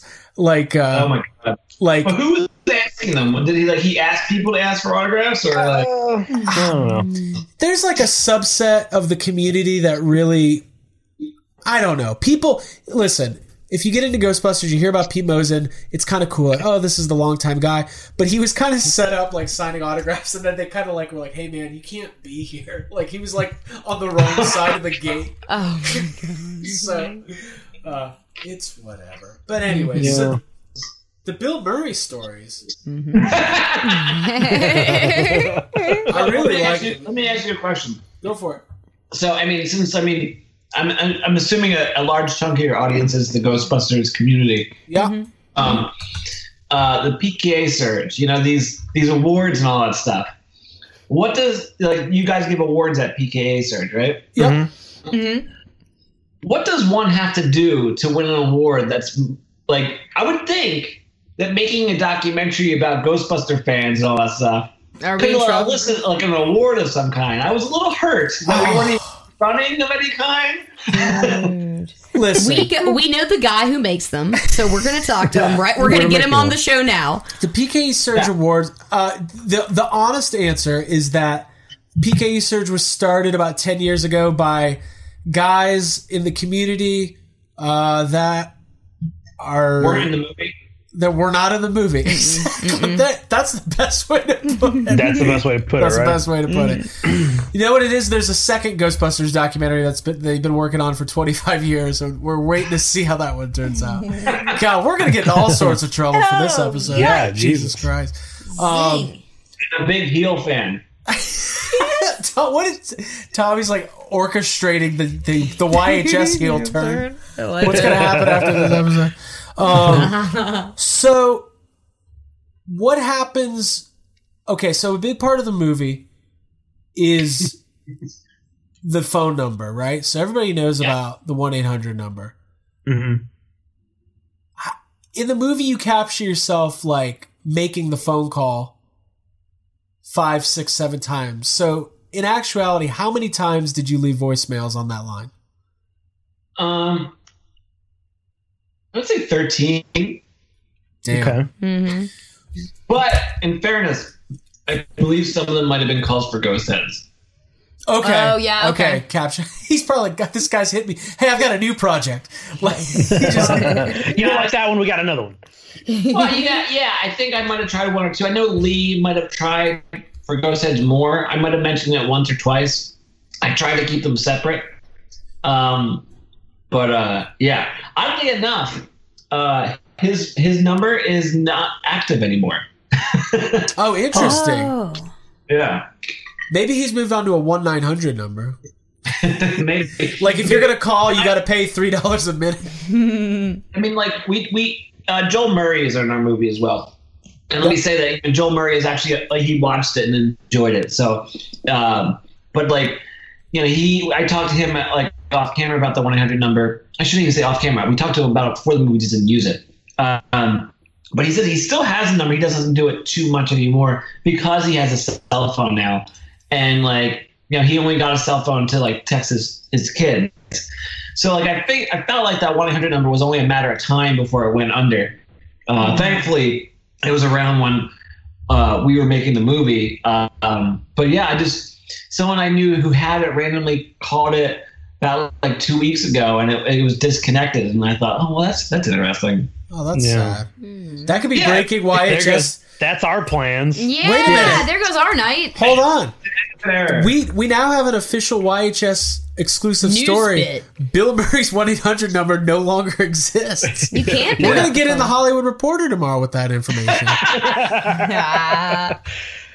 Hey, I'm still I'm gonna try. You My- I'm you really are with- trying. I'm like one day Deadline's gonna report on what we say. They're going to. Um, so cool. So you premiered at South by Southwest.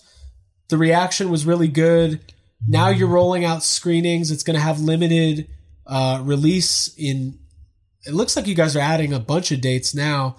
Um, yeah, we just played. We just played a week in Chicago, and I think it's extending in Chicago. It did really well. We played a couple in Dallas, Fort Worth, and Houston. Uh, we're about to play Philly next week. Um, we're doing a lot of Canadian uh, screenings. Uh, I think we'll do one in New York and LA, I believe. I'm hoping to get one in Georgia. I think we have one in South Carolina. I'm going to London next week to play it at some festival. Well, that's so really yeah, cool. it's, it's, Heck yeah. yeah, it's, it's um, you know, we've gotten to go a lot of places to interview these people, and then on the flip side, kind of return to some of these places to play the movie.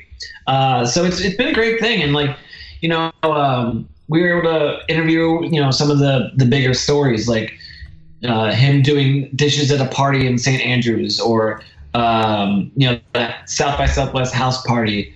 Um, I'm trying to think. Um, That was probably my favorite one. Like when the band's playing and the cops show up, and it's just like Yeah. They're just like, okay. if you're a cop and you're called for a noise complaint, and you walk in and Bill Murray is like sitting with the band, like you would have to be such an asshole to do anything other than just enjoy yourself. yeah. Like, don't be the cop who shut down the Bill Murray party. Right. Right. And then like the funny thing about it, thank you. The is um not the funny, but the, the interesting thing is um we were able to get like footage of something like that that house party stuff. Like there's video of it online from the, the band playing, but like clips of him like hanging out with kids and like I shouldn't say kids. Uh, having him hanging out with like uh like people like eating lasagna or drinking beer, Mm-hmm. like you know, it was never online, so they were very nice and was able to give us some of that footage. That's really cool. I love seeing that stuff because, like, I think it was the first episode, maybe first or second episode we ever did of Yes Have Some. Was that story about Bill Murray like throwing some guy's cell phone off Yeah. the top off a Yes. restaurant or something? And like for every twenty great Bill Murray stories you hear, sometimes you hear about the cranky ones, but you gotta imagine that it's only like that if somebody's just being an asshole. Like That's how you know you're a well-rounded individual. You know, I'm like, how many? Like, I'm, like I'm sure, like I can't imagine like having the attention that Bill Murray has on myself, and how many bad stories would probably come out. And I'm a good person. Yeah. right, exactly. No, we understand. Yeah. Yeah. Well, that's why we just watched. Uh, have you seen the uh, "Won't You Be Won't- My Neighbor"? that's what I was gonna say, Mr. Mr. Rogers, Rogers. documentary. Yeah. Like we just watched that. It was it was really great and well done. It, it is amazing. Like you would think by now there would be something about Mr. Rogers that some like there's Scandalous just there just seems like there's nothing. Mhm. Like he was like a pure good person, and like you don't get a lot of those. So that's kind of off topic too. But No, it's, I mean, but uh, you know, it, it's but Mr. Rogers, although very nice and like they couldn't say anything bad about him, was also never like camera phones on him like 24 hours a day. Yeah. you know, you, Right. you, you're gonna you're gonna break at one point, you know. And if, I want to see the iPhone footage of Mr. Rogers going nuts at a subway, like screaming at somebody about a sandwich. yeah, I mean, it's just uh, I can't I can't imagine um, what my behavior would be like. You know, like just it's got to be frustrating. Yeah. Oh, I think. Oh. Okay. Yes, have some poll. Out of the three of us, who would handle Spotlight the best and worst? Um, boy. I think Craig, you're probably the best. Obviously. I feel like between Jake and I, we're both the worst. Because I would be having altercations at the gas station when they're out of coffee, like every morning. I want- so yeah. I don't think I, I could handle say it. Abby. I feel like I'd have some moments. Yeah. Oh God. Do you guys get recognized for the movie at all? From Ghost Heads? Yeah. Yeah. It's happened. It's yeah. happened. The weirdest was uh randomly at a Waffle House. Like here, these people were traveling and they had like a long layover in Atlanta, and we were just eating Waffle House. And like it was kind of one of those things. Like it was midnight. Neither one of us were like ready to converse with anybody. Uh, I didn't have my makeup on I didn't. and uh, this this guy was like, "Hey, are you guys in Ghost Heads?" And we were just like, "Fuck, yes, this is great." But and and it, he was super nice, and he was like, "Can I get a picture?" And I could just see Abby's face, like, "No, not a picture." Yeah. and, then she, and then she threw hit this phone off the roof. Yeah, and then she threw his Yep. phone. Got That's to the top of the. Waffle House. You're like, "Sorry, I was inspired by." Sorry, I Bill have to do this. Um, so well, let me ask you guys. So, like, um, you know, how did how was the response? Like, I mean, we if we had more time and like in a different world, I would love to have actually come to Georgia and filmed you guys and pay more attention to you guys, so it was a little bit more well-rounded story opposed to like you know doing these interviews through Skype for the movie. But like, what was your reaction like giving us your time and then seeing it put together? Like, were, I mean, you can tell me negative or positive, but did you enjoy seeing your guys' story on on the the film? Yeah. Yeah, absolutely. I think um anytime you have like when you're focusing on a fandom, you're gonna get the the gamut of reactions, um, positive and negative. So personally, what I've always said is like I think it's more Abby's story than mine, but it is our story. I think it's a really unique story, and I think it was. We've talked about on the podcast. It was an honest portrayal of like what we went through and like why Ghostbusters is important to us. Yeah, and it took Mhm. a good progression, like trajectory of like our life. I really, I enjoyed it, and I was proud to be a part of it. And I really liked the opportunity that I got to share my story like I did. So, um, and I've had a lot of people reach out. It's still on reach out to me on Facebook saying that you know it touched them or that they quit drinking or quit you know something or found sobriety and that this was something that inspired them and that they got into another whatever franchise be it ghostbusters or star wars or collecting. Um and that's definitely something that makes me feel good and inspires me. Um and then this podcast honestly like a lot of the people who listened to it found I don't I don't want to say all of them, but a lot of people did know about us through Ghost Head. So it's been like a really awesome thing in general. So yeah. Oh, cool. Yeah. I mean, I think like as far as like like when when you look at the movie, you are looking at like even though there's kind of a narrative that goes throughout, you're you're looking at individual people's stories.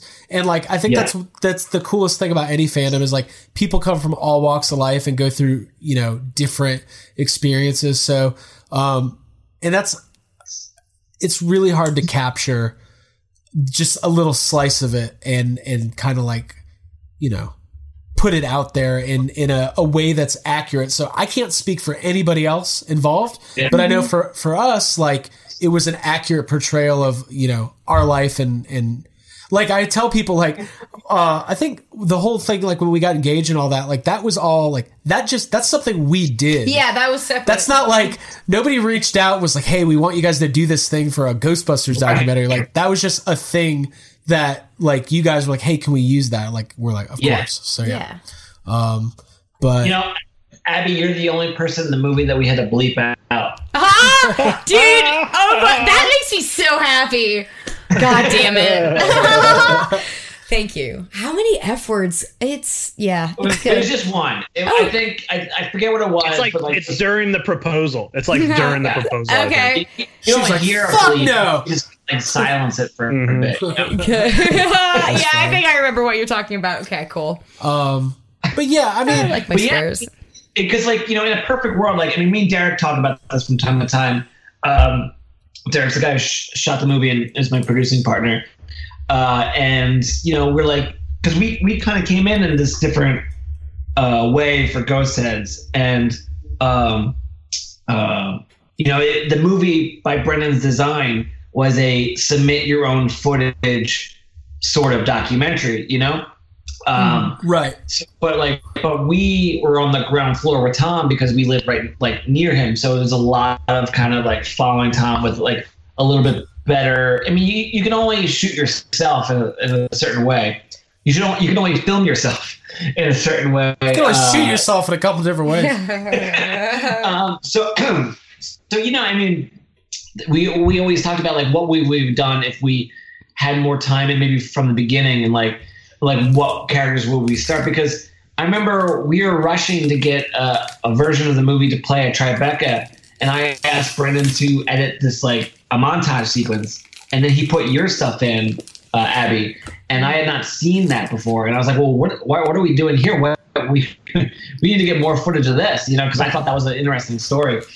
Um, and you know, looking back, I would love to have actually gone to Georgia and follow you guys, so you didn't have to just like, you know, film each other at Toys R Us. Or yeah, we did that. We got some looks. Uh, fake podcasting. Yeah, yeah, Dude, we, fake fa- podcast. we did a fake podcast. But you know, like it's um, it's interesting. Like when you, there's not a whole lot of like precedence for those kind of movies. Like you have sorry, Abby just took a bit a bite into some chocolate and she's making a face like it's not very good.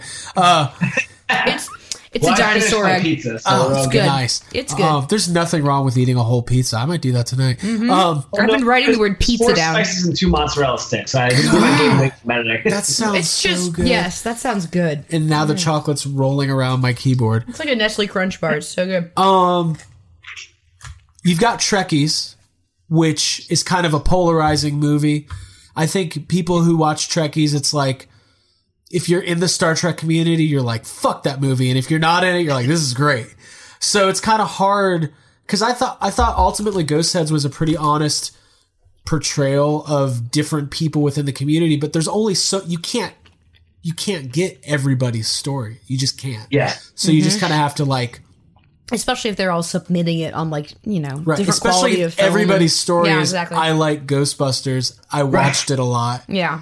Here's Right. my toy collection. Now I'm shitting on me. God, what is happening? I'm I'm, I'm having a heel turn. yeah. No, I mean, and, and again, I'm not saying anything bad about Ghost Heads, but I, I actually never got to talk to you guys about the the aftermath of it all. You know, not that there was like this aftermath, but like, um, you know, it's I always find it interesting to follow people's lives and tell them tell their story, and then see what they thought of someone else's uh, version of that. You know, because you know you you can only have i guess a certain view of your own life or your, your own story but when someone else then tells that i always find it interesting that like oh well, how do you think how do you think i did How'd you think? Yeah.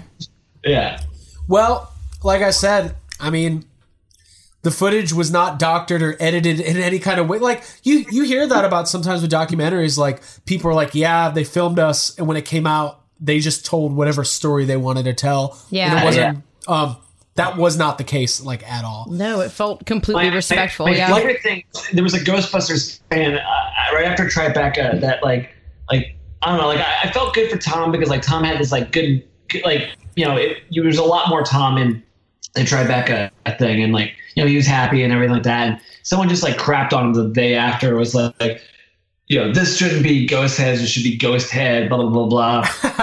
the movie should be like this, this, and this. And like, you know, I never try to like respond to that stuff, but I got so angry. I just sent him a link to a video camera and I said, make your own movie. Yeah. Dude, yes. That's probably one of our friends. Yes. We probably Well, know that person. There are people who make the Yeah. movies and there are people who comment, and it's just like, Yeah. Uh, which one are you? So, fuck it. Yeah, I was so happy with that response though. God damn it. Yeah. I mean, listen. It's fucking, we're all obsessed with Ghostbusters. There's, there's something very wrong with all of us. yeah, well, the sane ones didn't make the cut. yeah. God.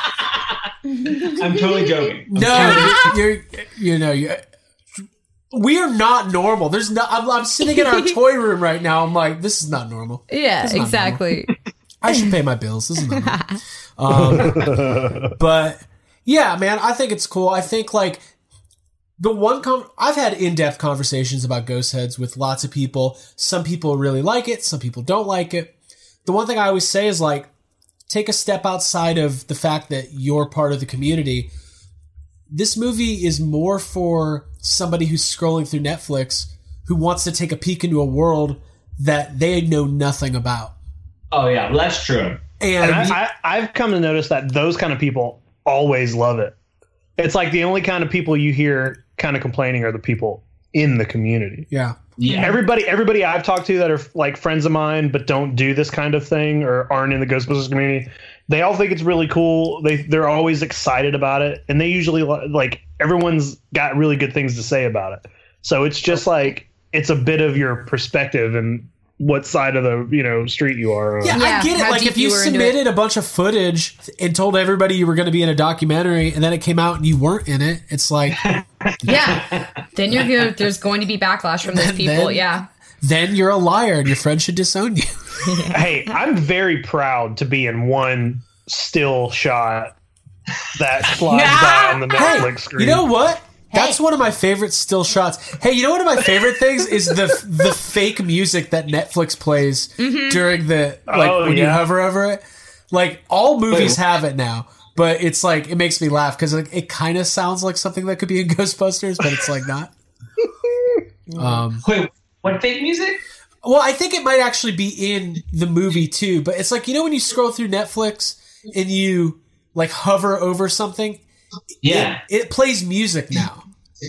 Oh, But weird. it but it does it for everything, and it's never anything actually from the movie. It's Oh, just it's like just some random like stock Netflix Mhm. music. yeah.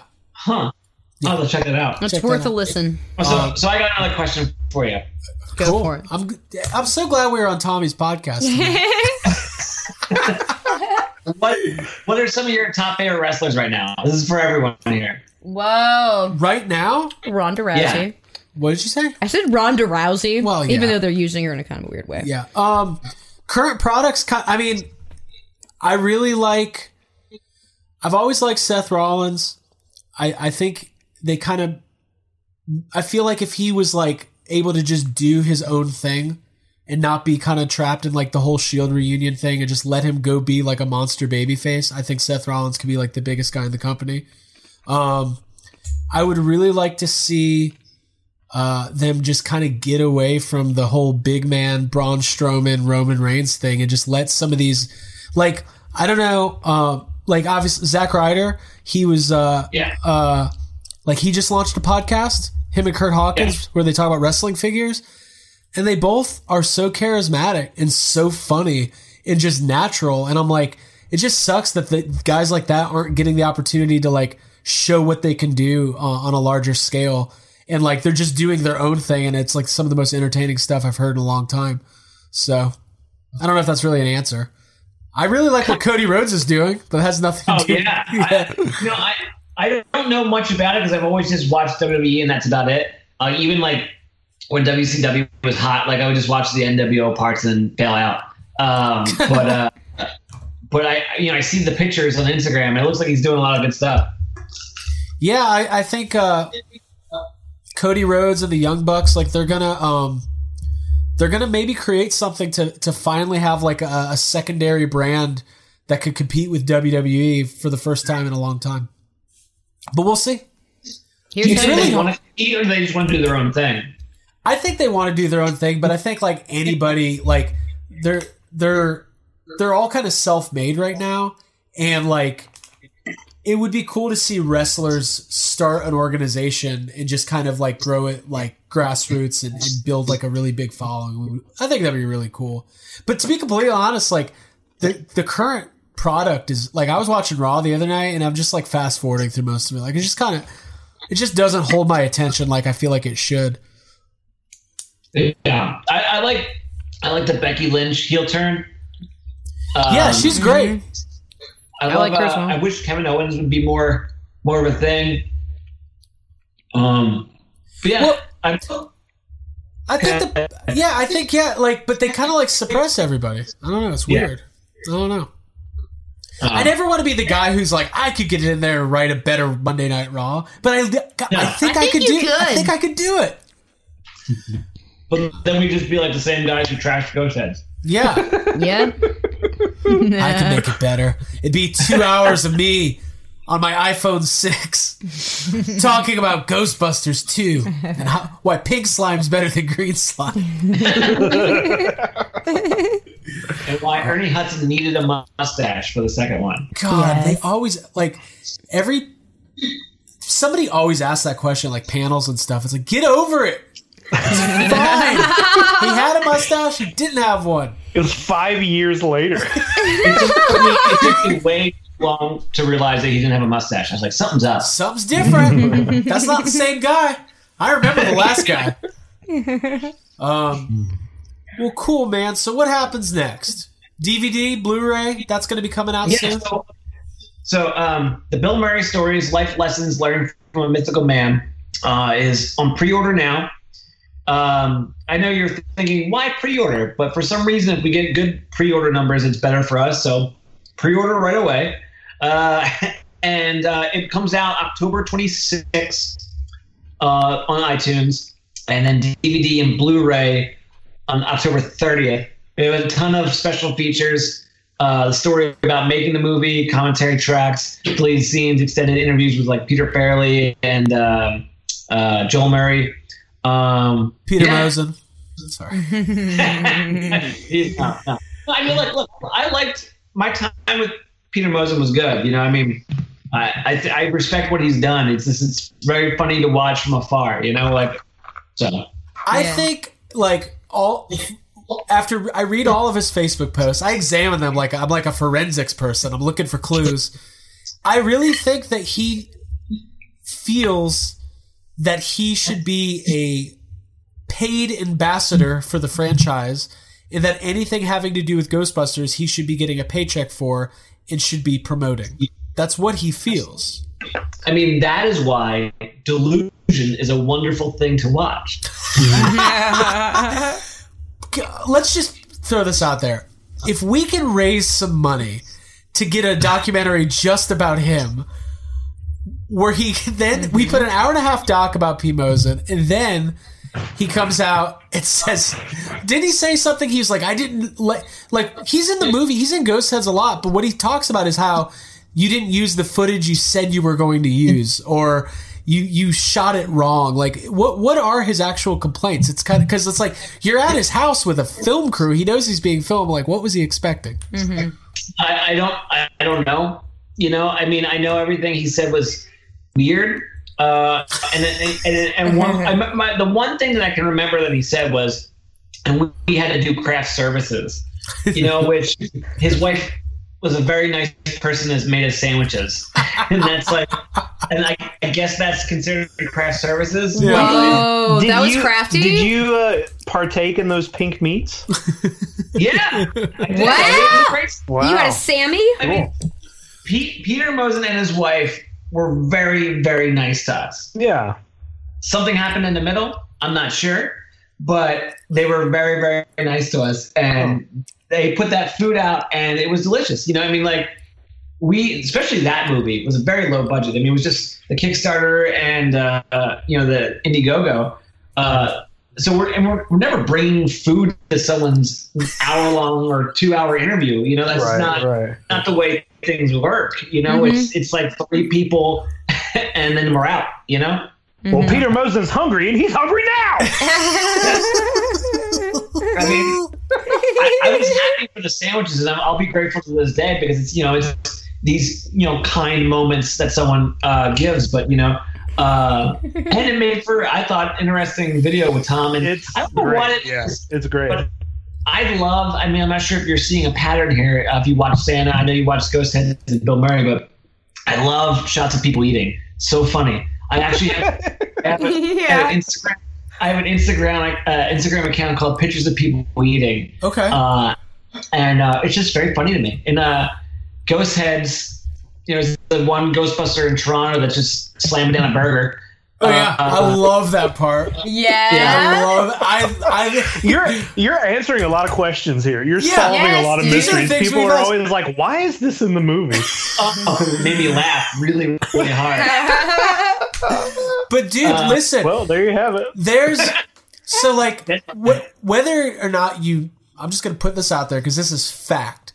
The Pete Mosier and Tom Gebhardt dinner scene is the most talked. Like It is. everybody in the community talks about it all of Really the time. live. Yeah. There's they just. I think it's for the same reasons that you like it, but it's it's but they don't articulate it that way. It's just it, it just feels like like an honest slice. Like slice. the Texas Chainsaw Massacre. it's just kind of peculiar. But anyways, at Dragon Con every year, people in the Ghostbusters community always try to outdo each other with the most obscure Inside joke inside costumes. joke costumes. And a friend of ours, Patrick, I'll send you the pictures, dressed up as pink deli meats. Uh, Yep. How do you do that? And there was a T-shirt going around for a while that said "Pink Meats for Mosier." So, so we're like I said, we're all weird. We're Yeah. just weird. Pay attention to the color of the meats. You know, uh, I, I just my my favorite is when um, I guess it's he uh, is going for a piece of meat uh, and like Tom helps him and he goes teamwork. Like that's that's that's my line. movie. I love it too. I love it too. We've all watched it. Dude. We probably watch it too much. Tommy, you know what? funny. Our friend Zach is he's a dear friend of ours, and he watches. He he literally knows every line of Ghost Heads. So we're gonna have to get him a signed DVD or something. Yeah. Yeah, yeah, sure. He's a big fan. He he. uh I. I love this. Uh, we could probably go on for hours. We should do a follow up where we should do a Ghost Heads Ask Me Anything, where everybody Yeah, could just that- submit That's a good idea. their most Oh, yeah. pondered questions, and Tommy could come on and, and tackle them in a candid format. But uh, you know, like you know, hopefully I'm not saying anything bad about it. You know, I mean, uh, you know, we put a lot of hard work into it. And I, I, I like to think that we did the best we could uh, with it. Uh, but I do find that very funny that, that that particular scene because a lot of I guess like Derek and you know my wife will help me put some of this stuff together, and I think there's sometimes questions on why I wanted to put uh, the food eating thing. It's, it's been two years, so I, I don't really quite remember uh, what if there was any questions about it. But like to me, like I think food and eating is like such a like kind of like bonding sort of thing. Like I don't know, like for Santa we used eating because like he was by himself and it was kind of like sad, you know. And uh, and, and Ghost Heads it was this like weird like Tom is the new Pete Mosier in some sense where like he's like well he's trying to be like you know in, in all positive ways, you know. Yeah. Um, so it was like they're kind of like together, you know, and like you know Mhm. Tom looked up to his father. Uh, I'm sorry, his grandfather who introduced him to Ghost Heads. Uh, and I feel like Tom, whether he'll say it or not, like I feel like there's some sort of connection there with Mosier that kind of fills that spot. So like to us, like that was like kind of like an idea there, you know, a, a Mhm. thought. Um, but man, I'll tell you, it is and even Bill Murray too. The Bill Murray stories movie. Uh, we you know we there's a scene in the ballpark and someone just loving a hot dog. Uh, you know, I just uh, I just need to find my next uh, food eating scene uh, for the the new movie. So we'll just have to keep that going. yes. I mean, Just do a food voyeurism documentary. I like it. It's a good idea. You know, I used to work in radio in Philadelphia, and we would do this thing called Wing Ball, uh, and we always like talked about like like it was it was the one part of the job where no one liked to do except for me because it was so funny for me to watch these grown men like doing eating contests and then failing. yeah, I love seeing people just fucking fail. well, that's, that's me. No, you know, it, I mean, it sounds like you've got you're on to something because because the burger scene and the the the deli meat scene is it's we talk about it a lot. Mm-hmm. We've consider we've we've we've had in depth conversations. Other people are into it. yeah, is what we're saying. So you're on to But something I have that a feeling the way I talk about it and the way you guys talk about it when I'm not around might be two different things. no No. no we like it. No. Um listen. I love No, no, no. Seriously, I love like this is really fun because like when you put these like you probably like you're doing interviews for Bill Murray and you do interviews for Ghost House and stuff, but like you probably get a lot of the same kind of line of questioning. So we can we can take a different approach and and get some at least it's probably not as boring for you. I mean, although I did think it was cool you did that You've been doing. Oh, it was Bill Murray who actually talked about the documentary. He was like on ABC or something, and they they actually asked him about the film. That's pretty cool. That's yeah, it was the, the Today Show. I've heard of that. That's a good one. Yeah.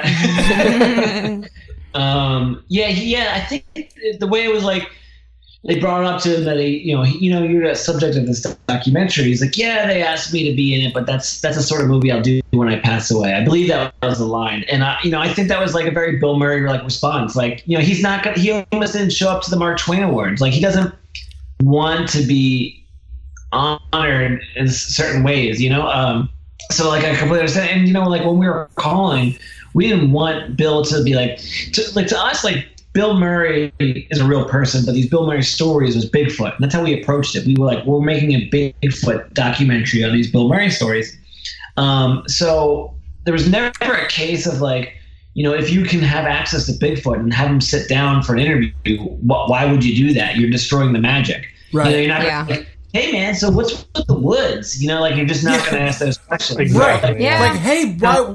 Yeah, I completely agree. Like, there's that show Finding Bigfoot. The day they find him, Show's that show's over. done. That show's done. because it's Yeah. about the hunt and the mystery. Yep. Um, but uh, But yeah, what would No, you do? You're not going to ask Bill Murray. So this party 12 years ago, why did you go? like how? and yeah. let's and let's say he answers. Like then, like that's the most unmagical, un like a movie with no feeling. You know, like you know we. We, in some sense, we try to capture some sort of emotion and let you walk, like, and have you walk out of the movie in the in the feeling a particular way, you know. So I, I like to think we can kind of present that sort of magic, you know, like with, with the Santa Claus documentary.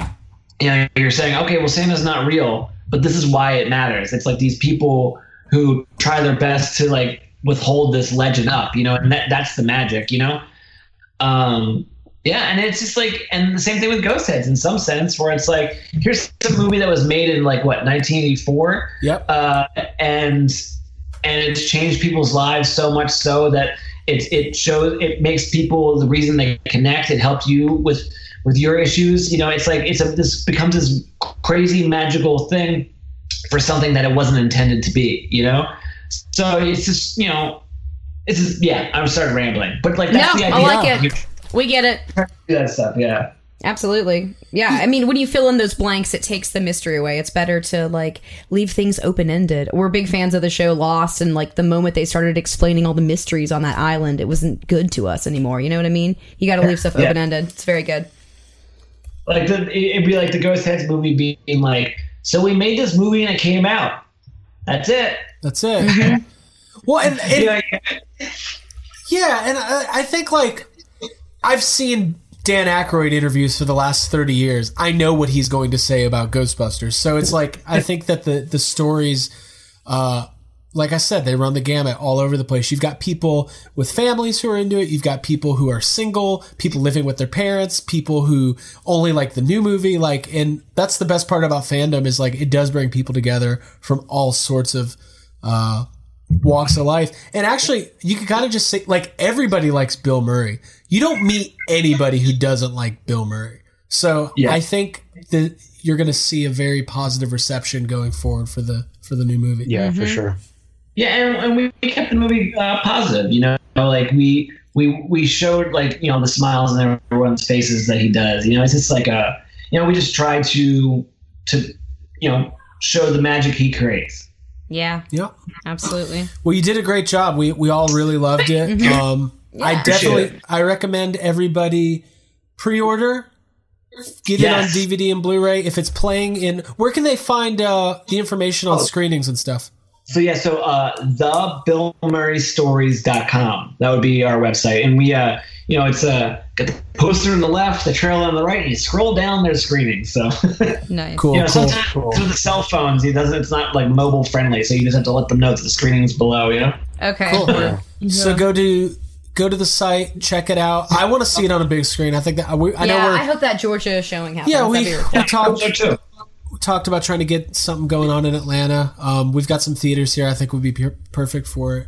Um, well, cool, man. We really appreciate you stopping by and like literally Yeah. anytime you want to hop on and, and just you know Talk about wrestling with Craig. talk about wrestling with me or talk Yeah. shop, or we could do that Q and A we talk that we that I floated out. Yeah. I Um, like yeah. that. Let's get the whole cast back together. Whatever gets me Same a room. PKE Surge Award, I'm down. hey, You got it. I will put it this way. A, we can get you a PKE Surge Award. That can happen. But you know, remember like on on uh, I, can- I just don't want. I want to win it. you're gonna win it. You're gonna remember win. like you know on Real World when they would do the reunion where everybody would be sitting That's on a one hundred percent what I've been If thinking we of. could get all of us, including Pete and Tom, on the stage together, like like Real Oh, I like Housewives this. reunion Just get the style. cameras That's go- exactly Wait, what wait, wait, hold on. Let's do. We can we get this ha- to happen at FanFest next year? oh my god, we're all gonna Possible. be there. I would love get- that. Can we get the guy who dressed up in the loose meat sandwich outfit or who whatever? Oh, he's gonna be there. He's gonna be there, We're yeah. close with that guy. I mean, just imagine. I'm just bragging. pitch- I would. I uh, I reached out to both Tom and Pete like a year ago and asked them if they would like. This is when their feud started. I was like, "Will you guys come on the show? We could just like have a debate." I remember when you pitched me that idea. You were like, "Yeah, we're gonna get them both." Uh, neither one of them wanted to do it. No, so, it didn't happen. Um, I tried. Really? Yeah, yeah. it's kind of like I don't know, man. I I think you know everyone's got their reasons, and I don't want. I actually don't want to to rock the boat too much. I just I hope everybody's happy. That's all. Yeah, I just want people to be happy. You know, like from afar, I feel like some of the ghost heads give Tom too much of a hard time, and I do feel very bad about that. Like I don't, I don't, I don't get. I guess I don't get why. I don't know. I, I guess I can get anything because people just sometimes don't like people. But like I'll see like from time to time like him having a fight with someone, and I just I check out because it's just like it's just it's uncomfortable when like people. It is kind of- uncomfortable. Mm-hmm. I, Yeah. I think it's a comment. my and this is just my opinion. I think it's a combination of like I think people say he's there this person could be an easy target and then that person might be quick to react and then it just kind of combusts and you know, I well, don't people have people have all sorts of weird, uh, you know, uh, character things that are, you know, just like I mean, it, it it must be weird after kind of basically being uh, featured in a documentary and then kind of being out there, then everybody knows who you are. It's got to be weird, and there's definitely been some weird backlash, not not just towards Tom, but like from Tom. So it's it's a it's a weird uh, community dynamic that has happened. You know. Yeah, I'll say this, and I, and I meant it from the bottom of my heart. Abby and I have never no nobody to our face. I don't know what people say behind my back. They're probably complimenting how blue my eyes are, though. nobody has nobody has ever said a negative word No, about been- us or being in ghost heads. Like not once. Yeah, it's literally like the nicest stuff. yeah, people are very heartwarming nice. stuff. So you Yeah. know, it's hard for me to speak about what other people go through. So yeah. I like I said, I hope everybody's happy. I just wish we weren't doing our interview through Skype for the the movie because like there's a certain ways people people talk when they're talking to a computer. Yeah. and mm-hmm. like I, I wish we were able to be there with you guys to have a little bit of a different tone. You know, like yeah, I feel like Craig, like it was like you're just kind of talking like you're trying to reach someone like in the back of the room. You know? Yeah. Yeah. Yeah, That would- I should have set the be my- camera up like f- uh, fifty feet Dude, away. we were stressed about that camera. It kept malfunctioning too. So yeah, there was some of that. We tried. Yes, let's do the Uh, over. No, but that's good. well, listen, Bill Maher story. Bill Maher, the Bill Maher stories. It's weird that you did a documentary on Bill Maher. Uh, no, the Bill Murray stories. It's going to be out in some theaters. It's going to be available on DVD. Pre-order it now. And uh, Tommy, you are more than welcome to jump back on YHS anytime. Yeah, for That's real. good. And, and let's let's use the real the full title here. Yes. The Bill Murray story is Life Lessons Learned from a Mythical Man. Life lessons learned from a mythical man. He is mythical. Mm-hmm. The three of us have never met Bill. We all We said tried. that We've had a couple almost. Uh, we we've almost had some Bill Murray stories. We've had some light stalking. Yeah. Yeah. Well, there's been a couple times where it's like, oh, he's in Atlanta. People are tweeting about it. Do we go like be weird fans, or do we just not do that? There, there was that. There was. Uh, I, I one time was on Martha's Vineyard, and Bill Murray was on Martha's Vineyard at the same time, and uh, it was like it was kind of the same thing. It was like, what? This is not that big of a place. I remember going to like a, uh, a like a club or something, and and they were like, yeah, Bill Murray and Tony Shalhoub were just here, and we're like, he's got to be around here somewhere. I love Tony Shalhoub. I love him. yeah. I'm just waiting. Listen, I want to meet Bill Murray the way that everybody else meets him. So I'm just waiting to be recording in our living room one day, and he just walks in and joins the show un- unannounced. That's what I'm waiting for. Well, then we just got to keep Well, recording. thank you very much. Uh, yeah, the uh, the website's the BillMurrayStories.com. And if we do the Ghost Heads Q&A, I feel like I have even some questions for you guys. Like, how come there wasn't a huge Art Deco wedding? Oh, yeah. Dude, we because we're liars. Abby drinks. Abby drinks every day. Right now, I am. Uh, that's actually a good question. Should we do that? We should do that. we'll have one. We'll have a wedding reboot. Yep. Everybody gets rebooted. cool. Well, thanks, Tommy, man. We'll, we'll talk to you soon. All right. Bye, everyone. Later, Bye. dude. Yo, okay, we're back. That was our interview with Tommy Avallone, director of the Bill Murray stories, Life Lessons Learned from a Mythical Man. that went a bunch of different places. I didn't think we That were was going. good. Yeah, That was all, good. There was all kinds of talk going on Yeah, there. dude, we sampled some meats. Um, I really like Tommy, man. He's he's a like you could ju- you could tell he's a funny like he's he he's a good guy. Yeah, that felt really Yeah, good for for, real. Um, super talented too. Man. Answered a lot of questions. I think. Yes. Mm-hmm. We listen. What did we learn? Let's recap this real quick. Bill Murray's phone number no longer exists. Yeah. Uh huh. Tommy likes to watch people eat. Tommy Yep. likes to watch people eat. If you've ever seen that scene, in he was referencing it in Ghost Heads when the uh, the guy's just eating that burger and it falls off his face. Guys, I'm gonna go watch Ghost Heads right Um, now. while he was while he was talking about it, I found his Instagram account. He literally has an Instagram account that's just pictures of people eating. We joked about doing a uh, a like a Reddit style Ask Me Anything about Ghost Heads, but I think we should just do it. Mm-hmm. I Yeah, I think, think it's so, what. That's how we're celebrating the 35th anniversary. people want. I like Hey, it. 35th anniversary of Ghostbusters, 30th anniversary of Ghostbusters 2, and the third anniversary, anniversary of third Ghost Heads. anniversary of Ghost Heads. we will answer the questions. Tell all. It'll be a tell all. Mm-hmm. Um, but that was fun. Thank you very much, Tommy. We uh, we appreciated having him on. Um, anything else before we close up shop here, folks? I think that's it, guys. Yeah, Dude, I have been drawing pictures of pizza this entire time. I want to go Okay. get some I've been pizza. drawing pictures of Pete Mosier this entire time. pink meats and pizza. Nah, dude, let's go get some pizza. Cool. Well, listen. Thank you everybody for checking out Yes Have Some episode 118. If you want to find us on social media, you're going to go to at YHS Podcast on Instagram and Twitter. Then you're going to go to facebook.com slash yes have some cast. And of course, the official Facebook discussion group for Yes Have Some Podcast is Yes Have Some Group Therapy. Abby's been telling you every week how to get there. Do you want to tell us this I, week? they all know. It's on Facebook. it's on our Facebook page. You just search for Yes Have Some Group Therapy. You'll get it. You just you go. join. I'll let you in. Abby will let you in. So yeah, we're gonna be talking a lot about these movies. We're gonna talk about horror movies. We're gonna talk about Venom, all sorts of stuff.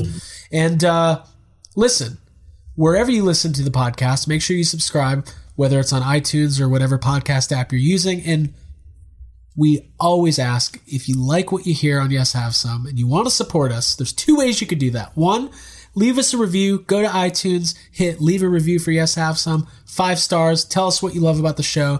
Helps us more than you could ever know. And also, we have our Patreon. If you want to support Patreon, Yes Have Some, it's patreon.com slash yes have some for as little as one dollar a month you could be part of the yes have some patreon family the $10 a month tier and above gets you stuff the exclusive bonus episodes we're doing two to three a month we just did one last week we had a lot of fun talking about all of our favorite animated shows uh, and we're going to be rolling out more bonus episodes Then we- Boxes are going out. we got the Hell collectors yeah. club, the fifty dollar tier. The collectors club boxes are going out this week.